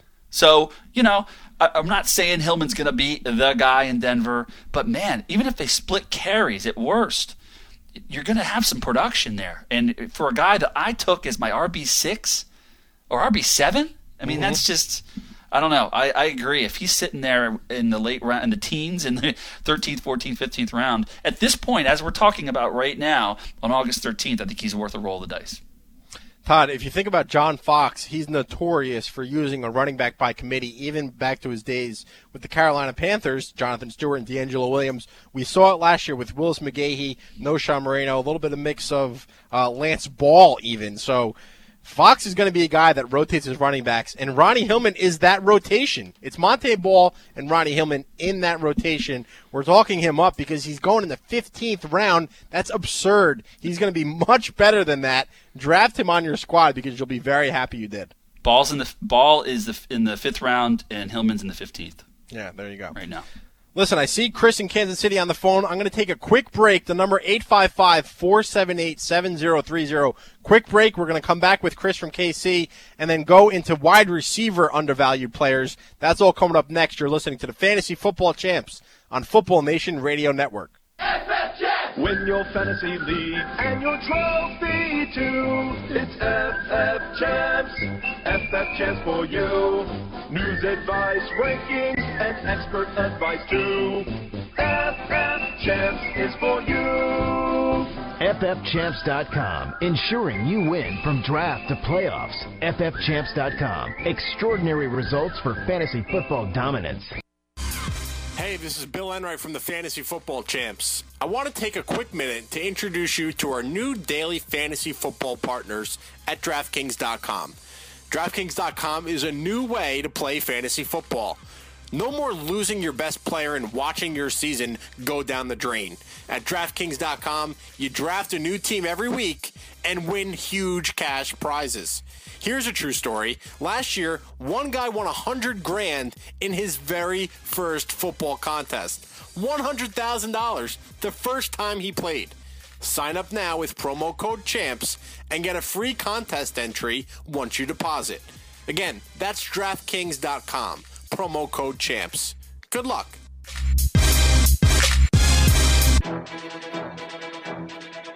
FootballNation.com is all football all the time. It's a one stop shop for die-hard football fans to get their football fix.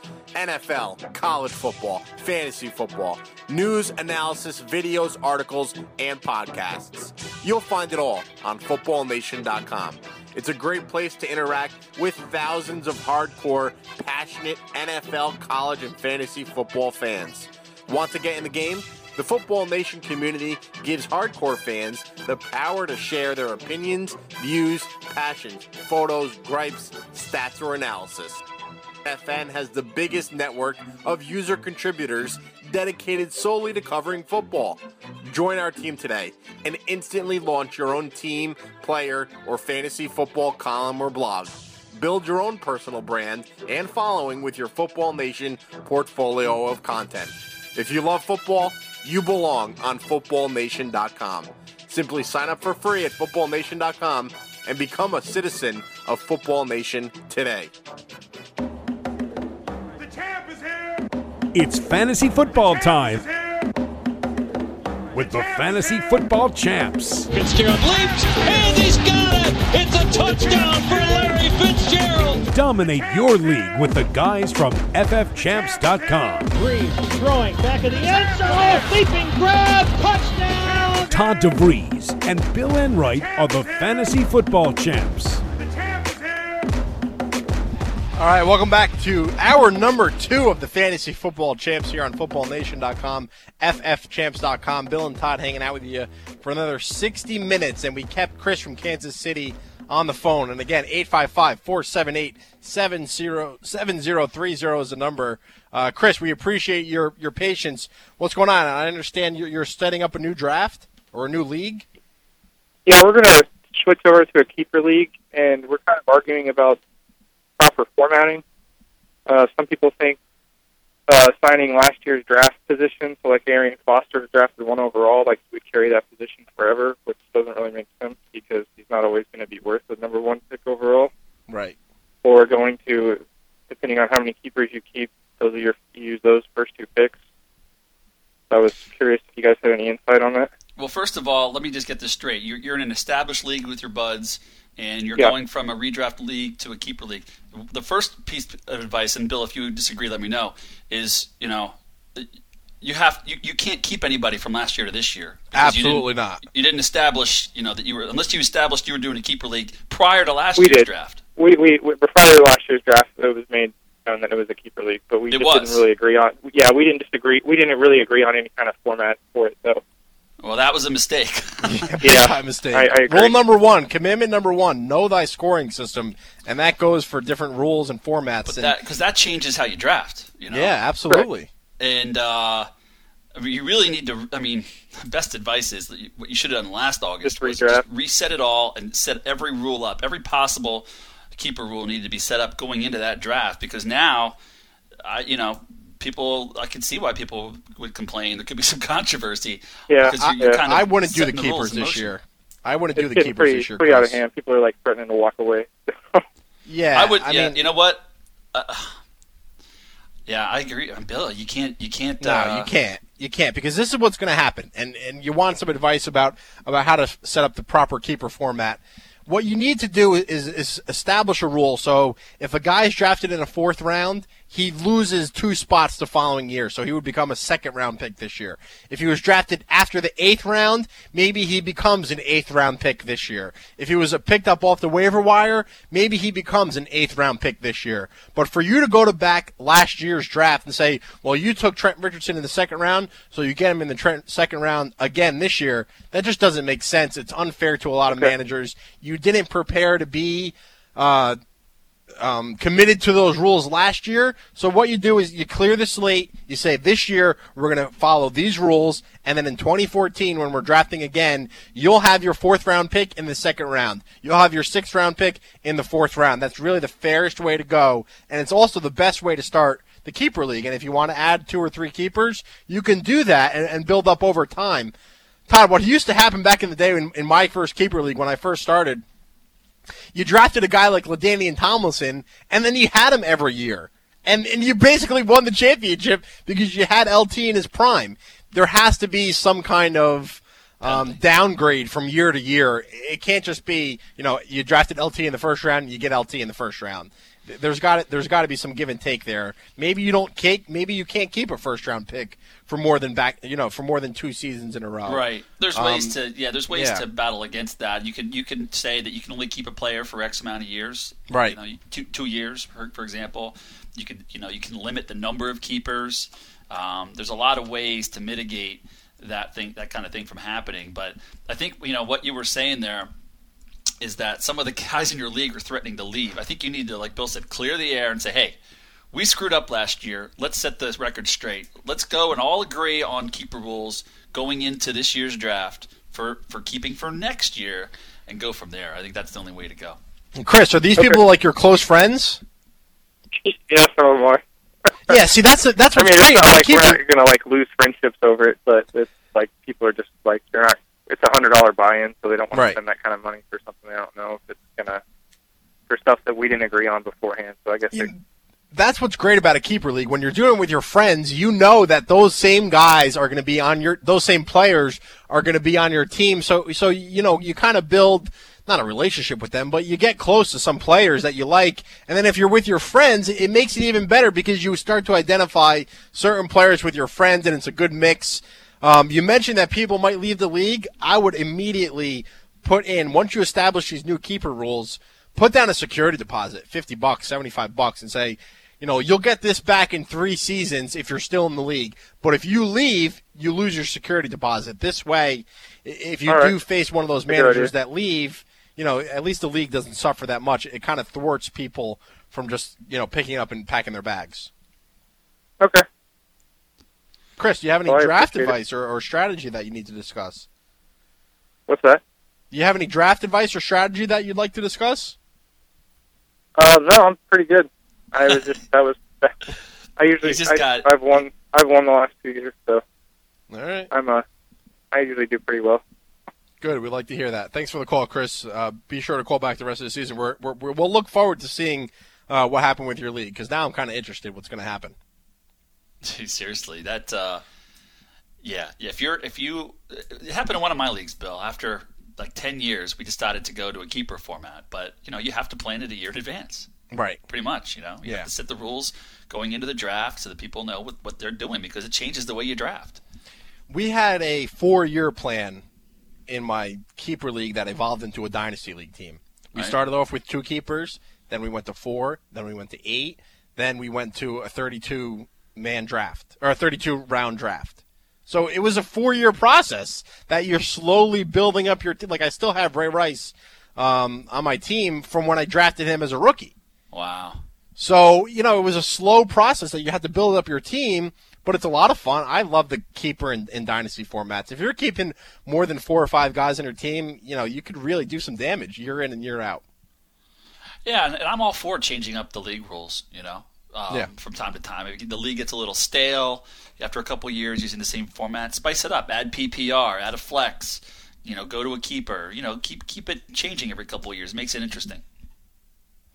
Uh, we have an email from Brent who just emailed us at radio at footballnation.com. He wants to know about his keeper league format. He says the way that they do their keepers is only two keepers a year. No player can be kept for the first three rounds. So that's a pretty good idea. Uh, you can't keep a player in the first three rounds if you picked them. Uh, so if you pick them in 2013, you can't keep that player first, second, or third round in 2014. Uh, the keeper where he's drafted is the round he replaces the following year. I don't like that rule. So if you keep a guy in the sixth, if you draft a guy in the sixth round this year, you get to keep him in the sixth round next year. I think that's uh, that's not that competitive. I- I'm not sure if I like that rule. What do you mean it's not competitive? I, I I just feel like that's not. Um, I, I don't know. I, I feel like you start to lose. I don't know about the. I don't know. You start to lose some kind of value in the league where if guys are being kept year in and year out in the same round, you know, like I said, if you Uh, drafted oh, Ladin, Well, here's how one of my league works. Like one, one of my leagues is like this, Bill. It, it's a it's a conservative league, and they, we wanted to go keeper, but they just wanted to ease into it, right? Yeah. So what we did was just for the first year was, all right, you can only keep one player, and he has to be drafted in the eighth round or later, and you can only keep him for one year. Okay, I like that. So so what happens is in that eighth round, what you see is all the rookies. uh, yeah, you see a lot of youngsters going, and um, if they're not already taken, you know, that's where you take your flyer. Instead of taking your flyer in the twelfth round, you might you might bump it up to the eighth round just to to see what happens, you know. And uh, and then you get to keep him as an eighth round pick. Let's say let's say he pans out, you want him again the next year. I think I took Andrew Luck um, in that in that league last year, so I get to keep Andrew Luck in the eighth round if I want to, just for one more year. Right, but in in this format, Brent's format, um, the emailer, he says you can he just replaces the year before where he was drafted. So if you draft, I just think it gets boring. If you draft a guy like, I don't know, an example like Le'Veon Bell this year, you're going to have Le'Veon Bell for the rest of his career in the sixth round. That, that to me nah, is like, you got to put a limit on the years. yeah, I, I just don't, I, don't- I don't think that's good. Uh, Yeah, you either limit the way to go. years or you you bump up, like you said. If he's a six round pick, you got to bump it up to a, you you lose your fourth round pick every year or something. Right. What I I, what do what I do like about Brent's format is the free agent replaces the last round of the draft. So he says you get great value with those keepers that you pick up off the waiver wire, but it also makes the waiver wire really, really competitive because Yep. you know you can find some diamonds in the rough off the waiver wire each year. So I like to see a league where everyone's on the waiver wire trying to get the best guy available. Yep, I totally agree. I do like that. So that was a good email from Brent. Uh, radio at f uh, radio at footballnation.com is our email address. 855-478-7030 is the phone number, and you can hit us up on Twitter at FFChamps. Todd, what do you say that we go to Justin in Boston. He's in a 10 team league. Uh, Justin, what's up, man? You're on with the champs. Hey, how's it going, guys? Um, I have a couple questions here. Um, let's say if I uh, miss on uh, Jimmy Graham, he's supposed to go out pretty, pretty early in the draft. Um, where would you select the tight end, and who would you recommend? Is this a PPR league? Um, actually, um, let me see. It's a half PPR, so it's a point for every five receptions. One, One point for every five receptions? That's like a point two. Yeah, that's a point two PPR. Oh yeah. Unless you're saying, unless you messed up and it's really half a point per reception. Is that what you mean? Uh, let me check right now. Let me look at my settings. Well, well, while he's checking, Bill, um, I think it depends. I think it Wait, wait, depends hold on. on. I got to find out if this is a point two per reception league. I mean, I've never heard of something like that before. That's somebody overthinking it, isn't it? yeah, a little bit. Let's see. Receiving. Um, Or somebody got, yeah, every five settings. receptions, one point. What's that? Five receptions is one point. Every every five receptions, is one point. All right, so basically it's non PPR, Bill. Yeah. Yeah, yeah, that's what I said. Not really PPR. And How many? In ten teams? A ten team league. Yep. All right, Bill. All what's right. your advice? I mean, I Yeah, think what so- he's looking at here is, you know, obviously Jimmy Graham. You got Gronk. You got Vernon Davis, Witten, Gonzo. What do you Right. think? You know, the tight end position just got decimated this year with Aaron Hernandez getting arrested and getting locked up. Dennis Pitta getting out, uh, AC, tor- touring his AC, tearing, tearing his ACL. Wow, that was tough. Tearing his ACL and is now out for the season.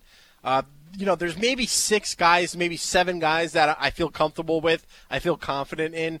If you're looking for a sleeper, Greg Olsen and Jared Cook. I think both of Okay. those guys, even in the non PPR format, you can get them in the eighth, ninth, maybe tenth round.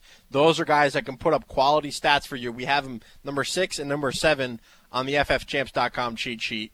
Vernon Davis is going to have to produce this year simply for the fact that the 49ers have no other options other than Anquan Boldin. Todd, you alluded earlier in the show, Michael Crabtree's out for the se- or out for the majority of the season with the torn Achilles. Uh, AJ Jenkins, their first round pick last year, doesn't seem to just get it. Big time bust. Uh, Mario Manningham's coming off a torn ACL. They drafted Quinton Patton, uh, Quinton Patton, your boy from La Tech. Well, Louisiana Tech, but he has a jammed finger or a fractured finger, Yep. and he hasn't been catching passes right now in the preseason. So it's really on Vernon Davis and Anquan Boldin to contribute for that San Francisco 49ers uh, passing attack.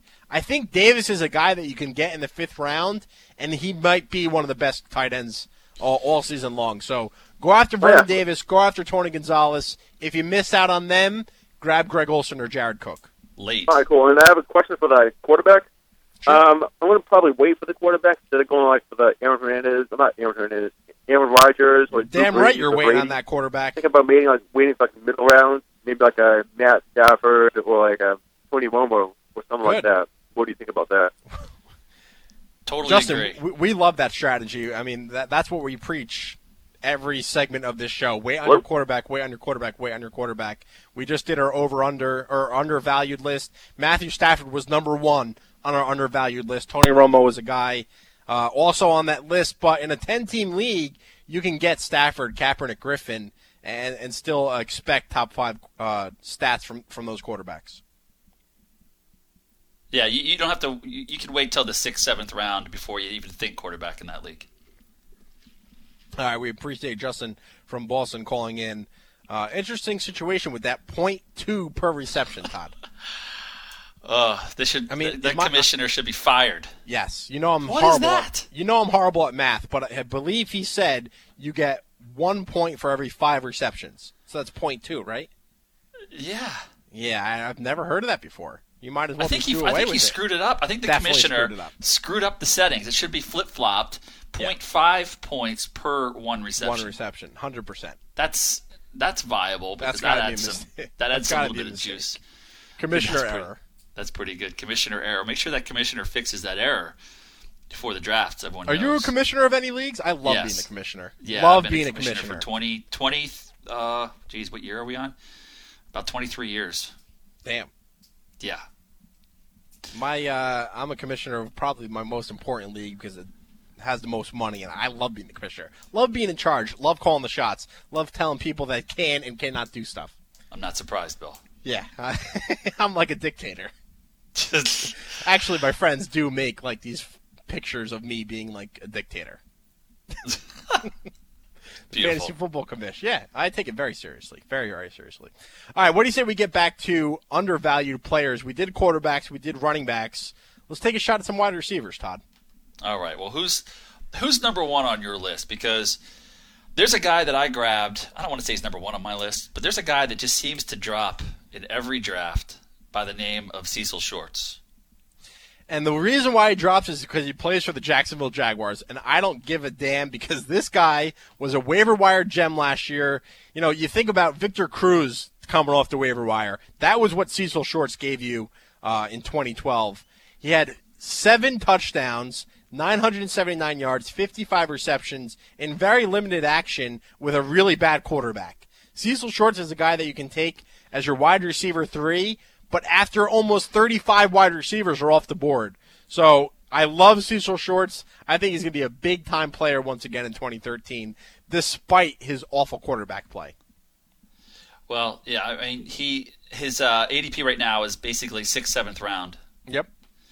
And I got him in the ninth round. There you go. And it's because he plays for the Jaguars. And usually we avoid players from bad teams, but a guy like MJD, who's also on Jacksonville, and Cecil Shorts, they're the exceptions to that rule. Yeah. There's well, not many always gonna- exceptions to that rule, but those two are one of them. Those Yeah. two are, are them. Every other week he was catching uh, over, you know, uh, he, he eclipsed the 100 yard mark. 105 targets last year, Bill, for a guy that basically didn't come on until, you know, a month and a half into the season.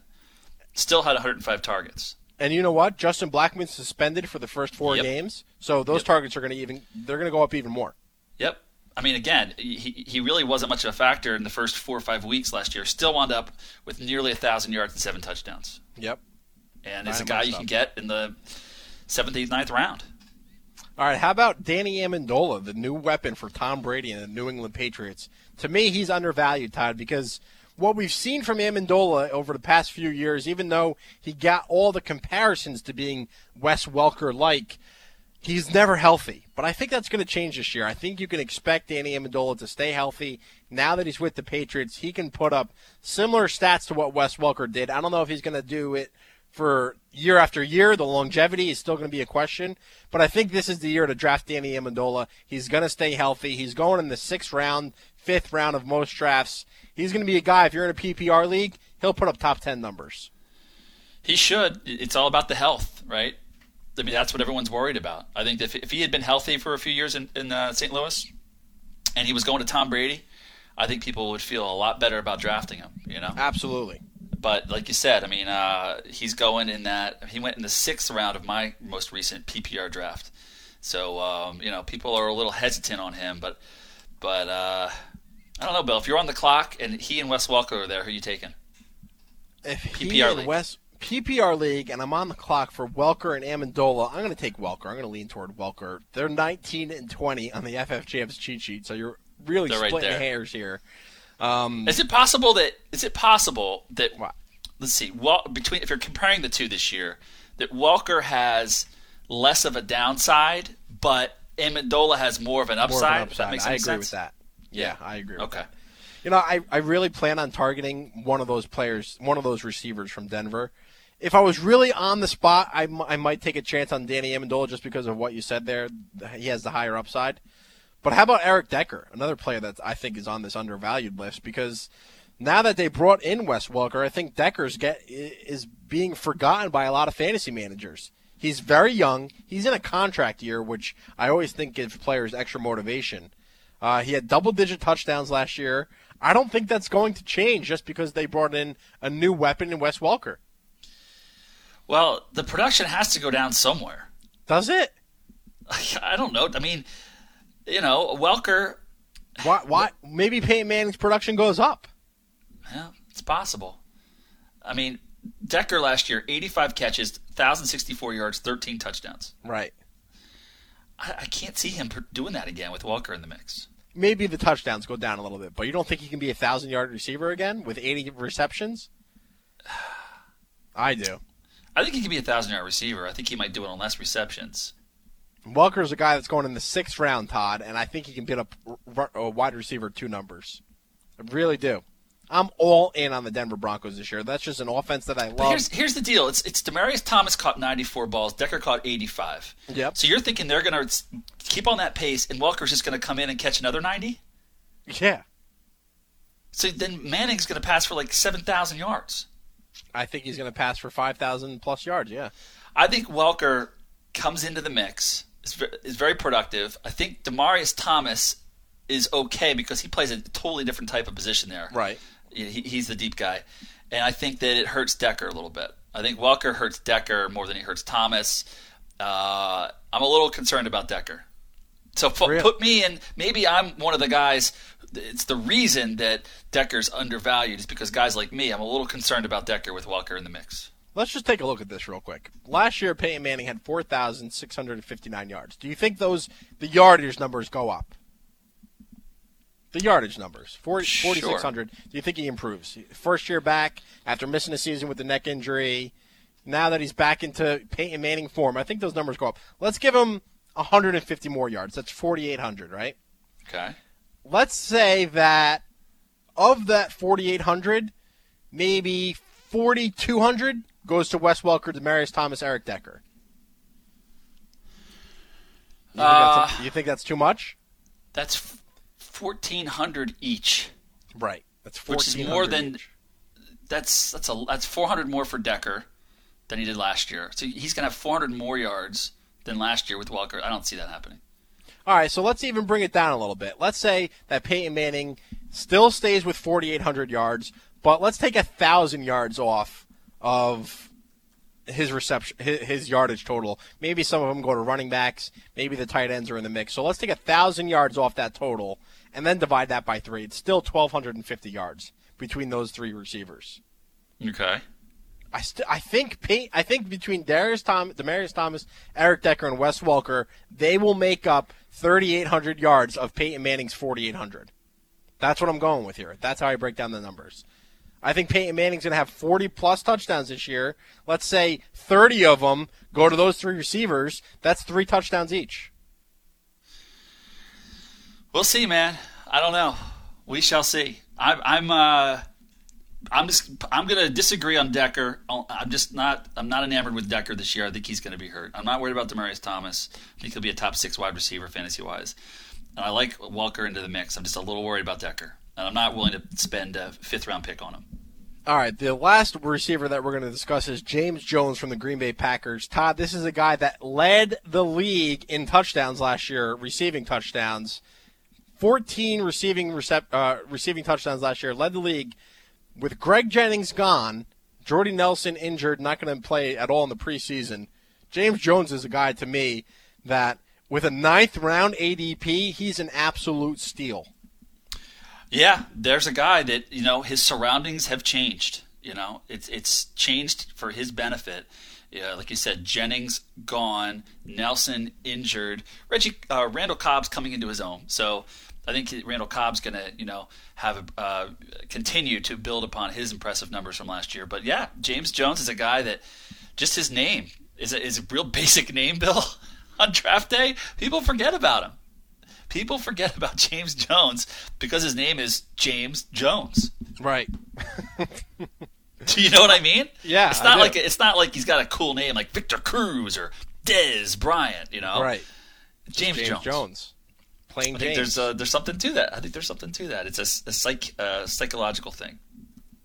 Well, regardless of his name, I think he's going to produce like someone named Calvin Johnson. Maybe not as good as stats, but you know, someone like with that prime time name that we all love.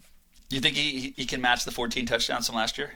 I think he can get double digit touchdowns from last year. Or Yeah, in I think his this year. yardage, his receptions and yardage go up, his touchdowns go down a little bit. But yeah, De- definitely with the receptions and yardage. That that's Hey, I mean, here's the deal. We just kind of broke down the, the Broncos. If you believe Aaron Rodgers is going to be a top two or three fantasy tight end, then you got to believe James Jones is going to have some serious production. Yeah. You know, so yeah, I agree with you.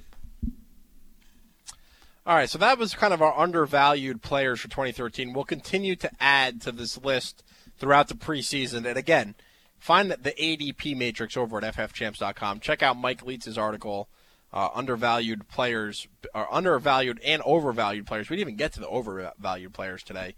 We're going to probably do that next week. Um, but Todd, I mean, with the preseason in full swing, now is the time that these players either start to rise or fall on the ADP based on what what they're doing in camp and, and what they're doing in the preseason. Right, Bill. And it only takes one play to change the perspective of the perception of a player. How many people are talking up Chris Johnson right now because of his one run? Yep. You know, he's back. I mean, every channel I turn on, they're talking about him potentially getting back to 2,000 yards rushing because of one stinking run. Yeah. And And you got to really be careful. Don't you got to be careful. You you, you want to see how these players perform in the preseason, absolutely. And sure, Chris Johnson looks good, but you can't get too caught up in it. You can't change your draft boards too much on such a small sample size. He had what three carries in that game, Yeah. something like that. 62 yards. Yeah, well, one of them came on 58 yards, which is great, but you just got to be careful. Um, but like you said, uh, you hate it when players that you covet do explode in the preseason, like Ridley, Vereen from the Patriots. You, you know, we've been really high on those two guys, and their ADP is going to go up, up, up, up if they continue to break long touchdown runs on the first play of the stinking game against the Eagles, and uh, and Vereen catching passes for touchdowns out of the backfield. It, it really amazes me how much players can get hyped up in the preseason, and then all of a sudden on draft day, you think you're getting a steal, and then they go two or three rounds ahead of where, where you were projecting. I hate when that happens. Absolutely hate it. Nothing's worse than sitting on a sleeper all summer, all off season, and then watching him just slip through your fingers because he had one explosive game in the preseason, and then all of a sudden the guy that really hasn't been paying attention probably has a magazine in his hands. All of a sudden, you know, he saw him on one highlight on SportsCenter's top ten, and then that player that should have been yours is now on someone else's team. Well, you know what what guy falls into that category for me? Who have I been high on since last November? Giovani Bernard. Yep. Now he's on Hard Knocks, and he's like the darling of Hard Knocks. I know. Even if you're driving a minivan.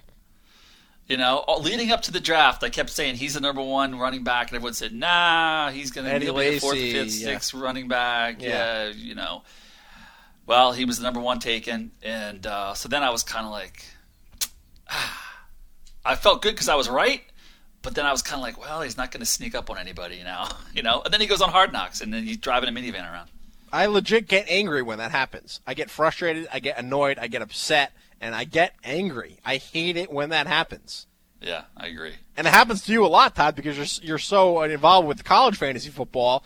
Like a guy like RG three, you probably knew he was going to be the best quarterback other than Andrew Luck way before the Redskins even just even thought about trading up to get him. I was so disappointed. Uh, yeah. I, I thought when the Redskins made that trade, I thought it was a brilliant move, and I thought the. Rams were in an impossible spot because the Rams still had Sam Bradford. They still wanted to see if he could, you know, they spent such a high draft pick on him, and he was before the salary cap, right? Bradford's first contract. Oh yeah, signed a So they had so much invested in Bradford. They're sitting there with RG three on the board. it would suck to be a Rams fan because yeah, they kind of had to do what they did, kind of Yep, financially. I don't know that they could have swung it any other way. It wasn't like you know everyone wanted Bradford in the trade market. Right. But yeah, RG three is a guy that we just loved for man all four years at Baylor. He was unbelievable, and uh, Giovani is another guy. So yeah, it hurts me when these players, uh, you know, don't sneak up on anybody anymore. I like it when they're my my secret player.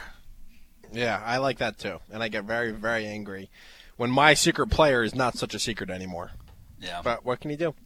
Nope, I guess you can much. just pull the cable plugs on your on your opponents. You know, start cutting wires. Yeah. Well, hey, Colin Kaepernick's another one, man. He sure is. I uh, I actually interviewed him after his sophomore year at Nevada. Okay. and he told me that I was the first quote unquote national guy to even interview him. Like all his interviews had been, you know, local and stuff. Because in the world of college fantasy, he had a kind of a, a mini breakout year his sophomore year. Yeah. Well, so you know, he's probably my favorite college player from a small school ever. Really? So to have him come in and just do what he did in the 49ers, it really didn't surprise me too much. Uh, honestly, the, the question is, can he sustain it when the, the the whole league's gonna you know prepare for the Niners this offseason? Can he sustain the ridiculous dual threat? Right. Uh, you know capabilities. I think Right. he, he can, but we'll, we'll see. But that's another guy that I've just held near and dear to my heart over the years, and uh, now he's just doing huge things in uh, in the, the NFL. 855 478 7030 is the phone number. Hit us up on Twitter at FFChamps. Todd, let's take a quick break. When we come back, Jamaal Charles, the biggest story of the NFL in the world of fantasy football going on right now, suffered a, a foot injury in Chiefs training camp. We'll tell you what happened, tell you about the Twitter overreaction, and we'll give you the latest status update on Kansas City Chiefs running back Jamaal Charles. That's all coming up next, right here on the Fantasy Football Champs. More fantasy football strategy and advice coming up next. ColdHardFootballFacts.com Insider will change the way you look at the game of pro football with our groundbreaking quality stats. These are stats that have direct correlation to winning football games. The proof is in our performance at Cold Hard Football Facts Insider. We analyze every team and pick every game every week, straight up and against the spread. Cold Hard Football Facts Insiders have gone 500 or better against the spread in an incredible 72% of weeks since the start of the 2009 season. Visit coldhardfootballfacts.com, click CHFF Insider, and uncover the statistical secrets that separate winners from losers in NFL games. The proof is in our performance. Become a Cold Hard Football Facts Insider today at coldhardfootballfacts.com. FootballNation.com is all football all the time. It's a one stop shop for die-hard football fans to get their football fix. NFL, college football, fantasy football, news, analysis, videos, articles, and podcasts. You'll find it all on FootballNation.com. It's a great place to interact with thousands of hardcore, passionate NFL, college, and fantasy football fans. Want to get in the game? The Football Nation community gives hardcore fans the power to share their opinions, views, passions, photos, gripes, stats, or analysis. FN has the biggest network of user contributors dedicated solely to covering football. Join our team today and instantly launch your own team, player, or fantasy football column or blog. Build your own personal brand and following with your Football Nation portfolio of content. If you love football, you belong on footballnation.com. Simply sign up for free at footballnation.com and become a citizen of Football Nation today. Hey, this is Bill Enright from the Fantasy Football Champs. I want to take a quick minute to introduce you to our new daily fantasy football partners at DraftKings.com. DraftKings.com is a new way to play fantasy football. No more losing your best player and watching your season go down the drain. At DraftKings.com, you draft a new team every week and win huge cash prizes. Here's a true story. Last year, one guy won 100 grand in his very first football contest. $100,000 the first time he played. Sign up now with promo code CHAMPS and get a free contest entry once you deposit. Again, that's DraftKings.com. Promo code CHAMPS. Good luck.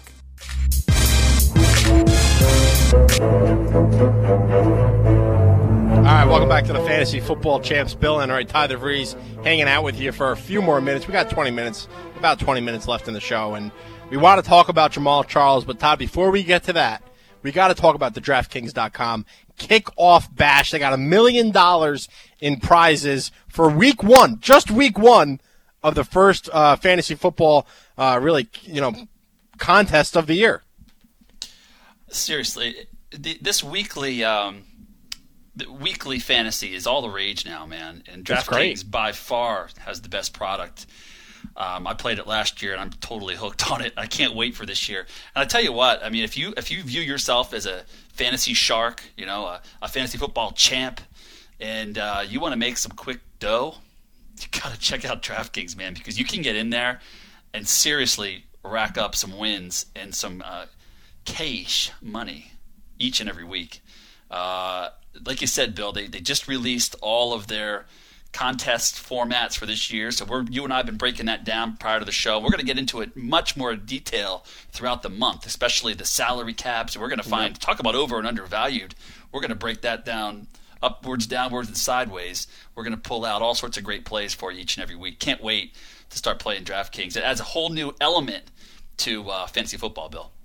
Week one kickoff bash, a million dollars in cash prizes. That's Uh, insane. that's That's guaranteed, insane. by the way. A million dollars guaranteed. Um, so they have three contests here for for week one.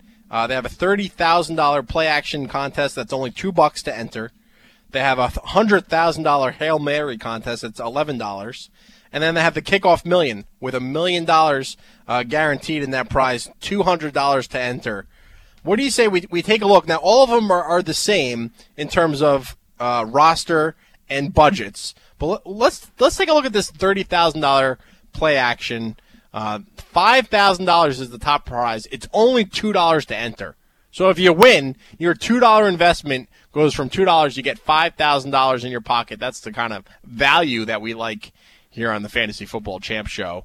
Uh, right now, there's you know you get second place gets fifteen hundred dollars. Todd, third place seven hundred and fifty dollars. Fourth place four hundred and twenty five bucks. I'm going all the way down the list here.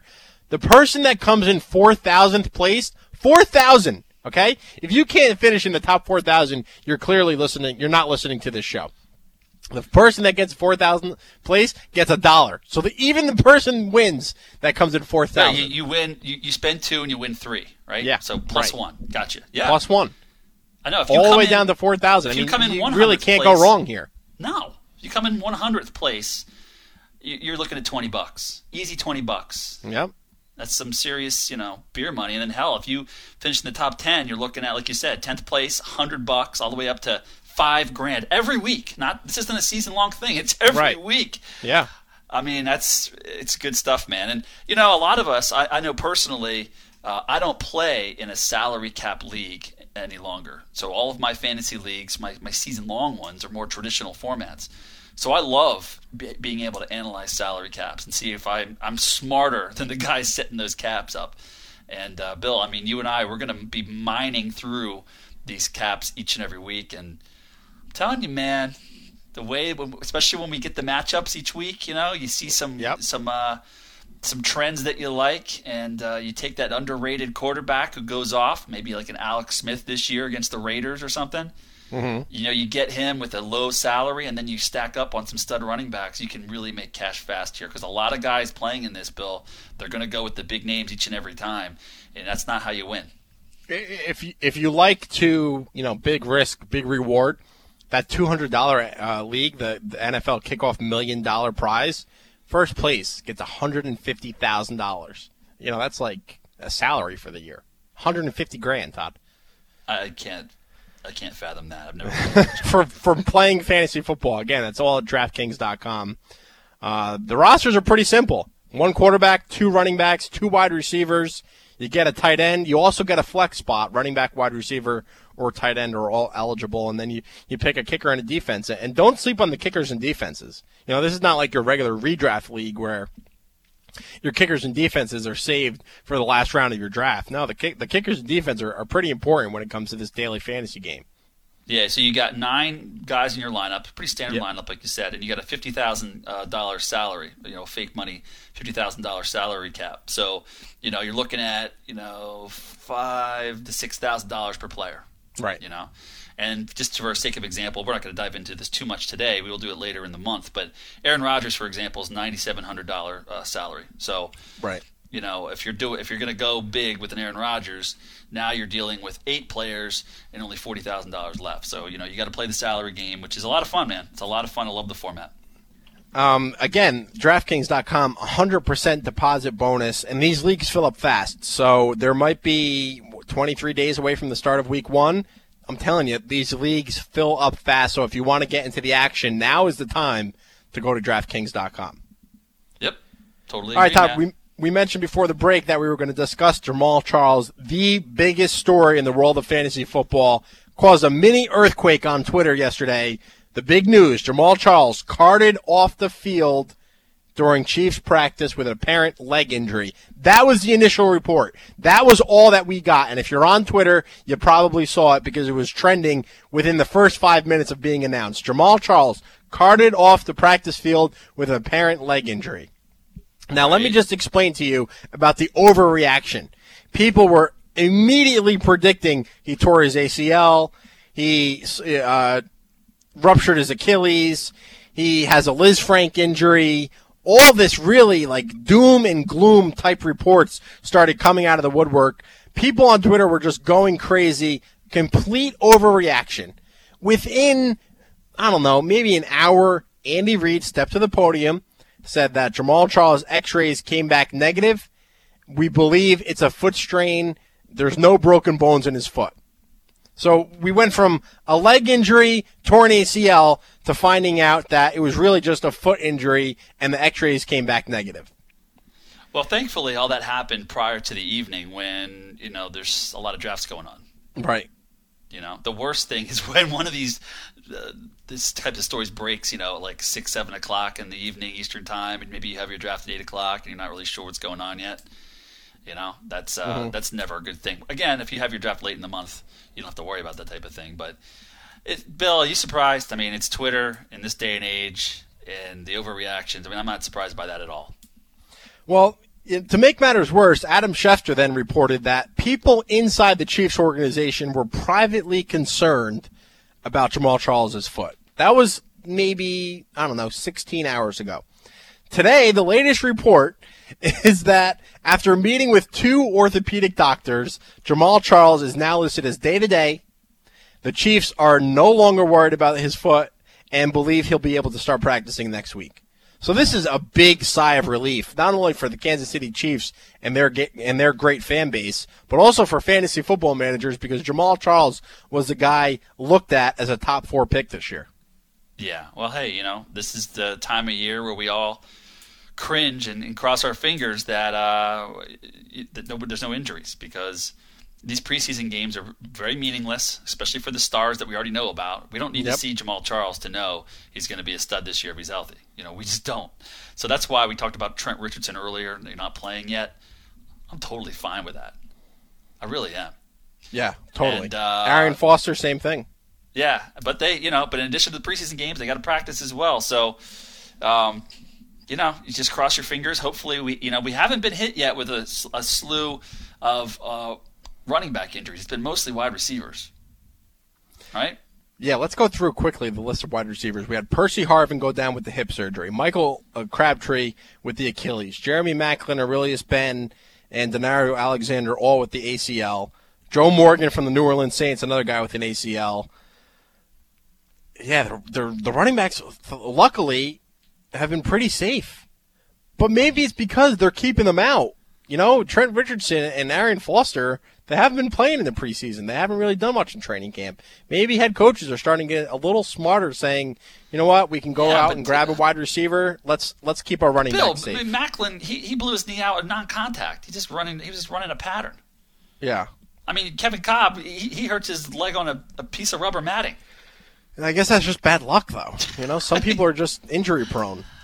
Yeah, I mean, it's one thing to see a, a nasty, horrific injury getting tackled on the football field. It's another thing when you're just running a, you know, a pattern with no defense, Right. In, in warm-ups, and you blow out your knee like Maclin. Just you know, it's just bad luck. It's just so.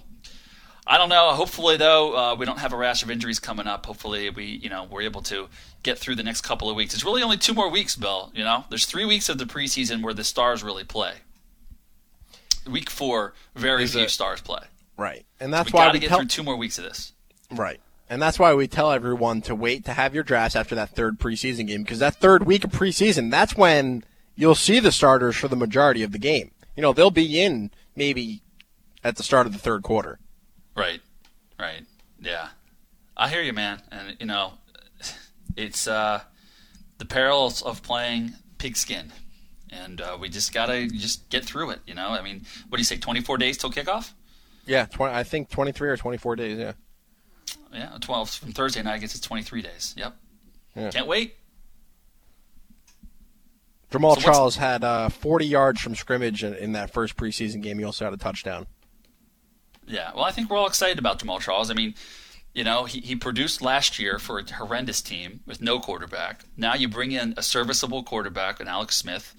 Um, not, you know, I love the division other than, you know, the Broncos, right? Chargers Mhm.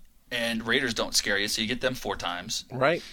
And you get the last place schedule, plus you get in Andy Reid, who, you know, for all of his faults, he knows offense. He's going to improve the offense. And look at Brian Westbrook. Look at LeSean McCoy. Similar skill sets to Jamaal Charles. Can catch the ball out of the backfield. Those guys caught ridiculous amounts of balls uh, coming out of the backfield for the Eagles for years and years and years, and you got to figure Jamaal Charles is going to line up uh, in similar formation. I think when he got hurt, wasn't it? Um, I think he was lining up in the slot. I heard when he when he had his little foot injury. Yeah. He just you know was going out. He was lined up in the slot, so he's going to be lined up all over the place in the Andy Reid offense, which is really exciting and brings an additional upside to uh, you know to his fantasy value, especially in PPR leagues. Yeah, you know, it's it's really sad to say, but I'm going to say it anyway. We got really lucky with the Jamaal Charles injury situation. We're not going to get as lucky the next time it happens, and it will happen. Maybe I'm not saying it's going to happen to Charles, but it will happen to somebody. Last year, Ryan Mathews broken clavicle in the preseason.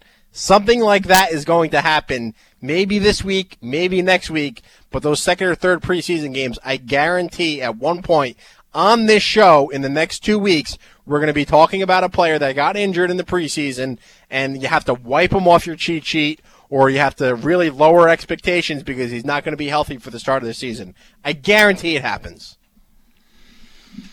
well, you're probably right. It, it usually does. It happens every year. It's really a shame, but it happens every year. Remember, remember with Arian Foster, he tweeted out the X-rays or the MRI results of his hamstring with the hashtag anti-awesomeness. Yep.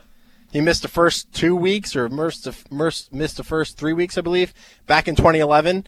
I mean, that stuff happens. It's part of football. It's a violent sport, and you, you gotta push your draft dates back. Like, you know, who who's the commissioner of that league that you drafted on Sunday? You gotta knock him in the head with a hammer. I know. It's brutal. It's it's absolutely brutal.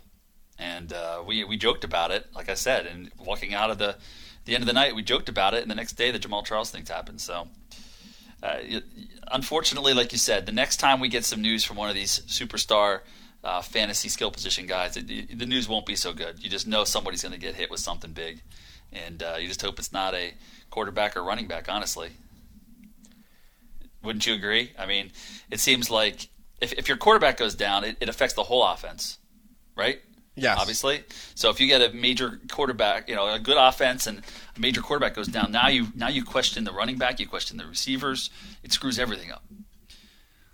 Uh, wide receiver goes down, someone can fill in. Uh, you know, it's it's it's not as bad unless it's a huge, huge Megatron type name. Right? Right. Jordy Nelson's hurt. You still got Cobb. You still got uh, James, James Jones. Plain Not too worried about it. Gronk's out. You know, um, but you got Amendola. So, you know, I, I don't know. You just got to hope that they can get through these next couple weeks. If it's Darren McFadden or Ryan Mathews, you're really not going to be that surprised, are you? I'm not drafting either of those guys. I don't No, care what the either. value is. I'm just I'm done with it. I've been there. I've done that.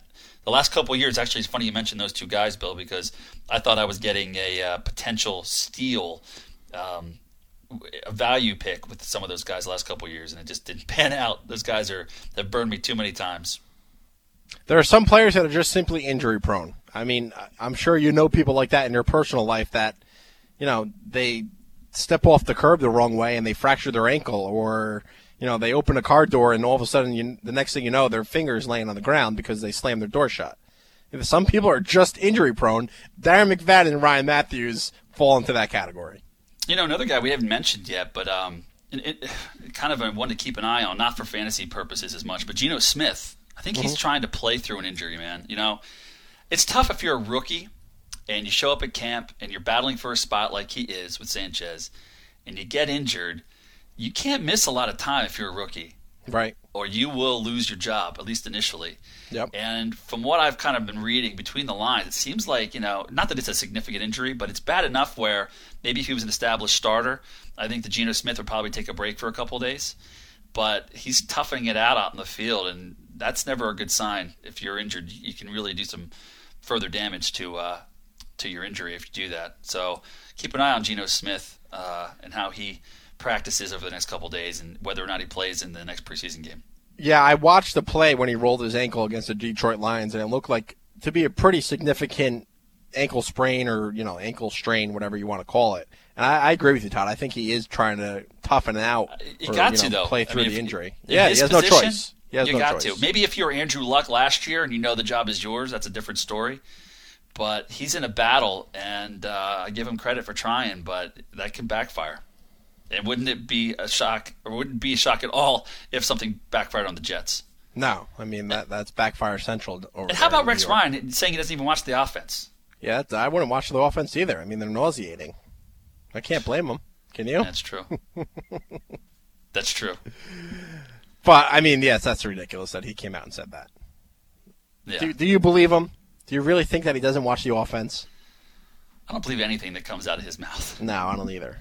Other than unless you're talking about food, you can. You, if you Food need a good feet? restaurant recommendation, Rex Ryan's a guy you want to listen to. I hear he's an expert on feet too. Yes, or, or feet if you're into that kind of thing.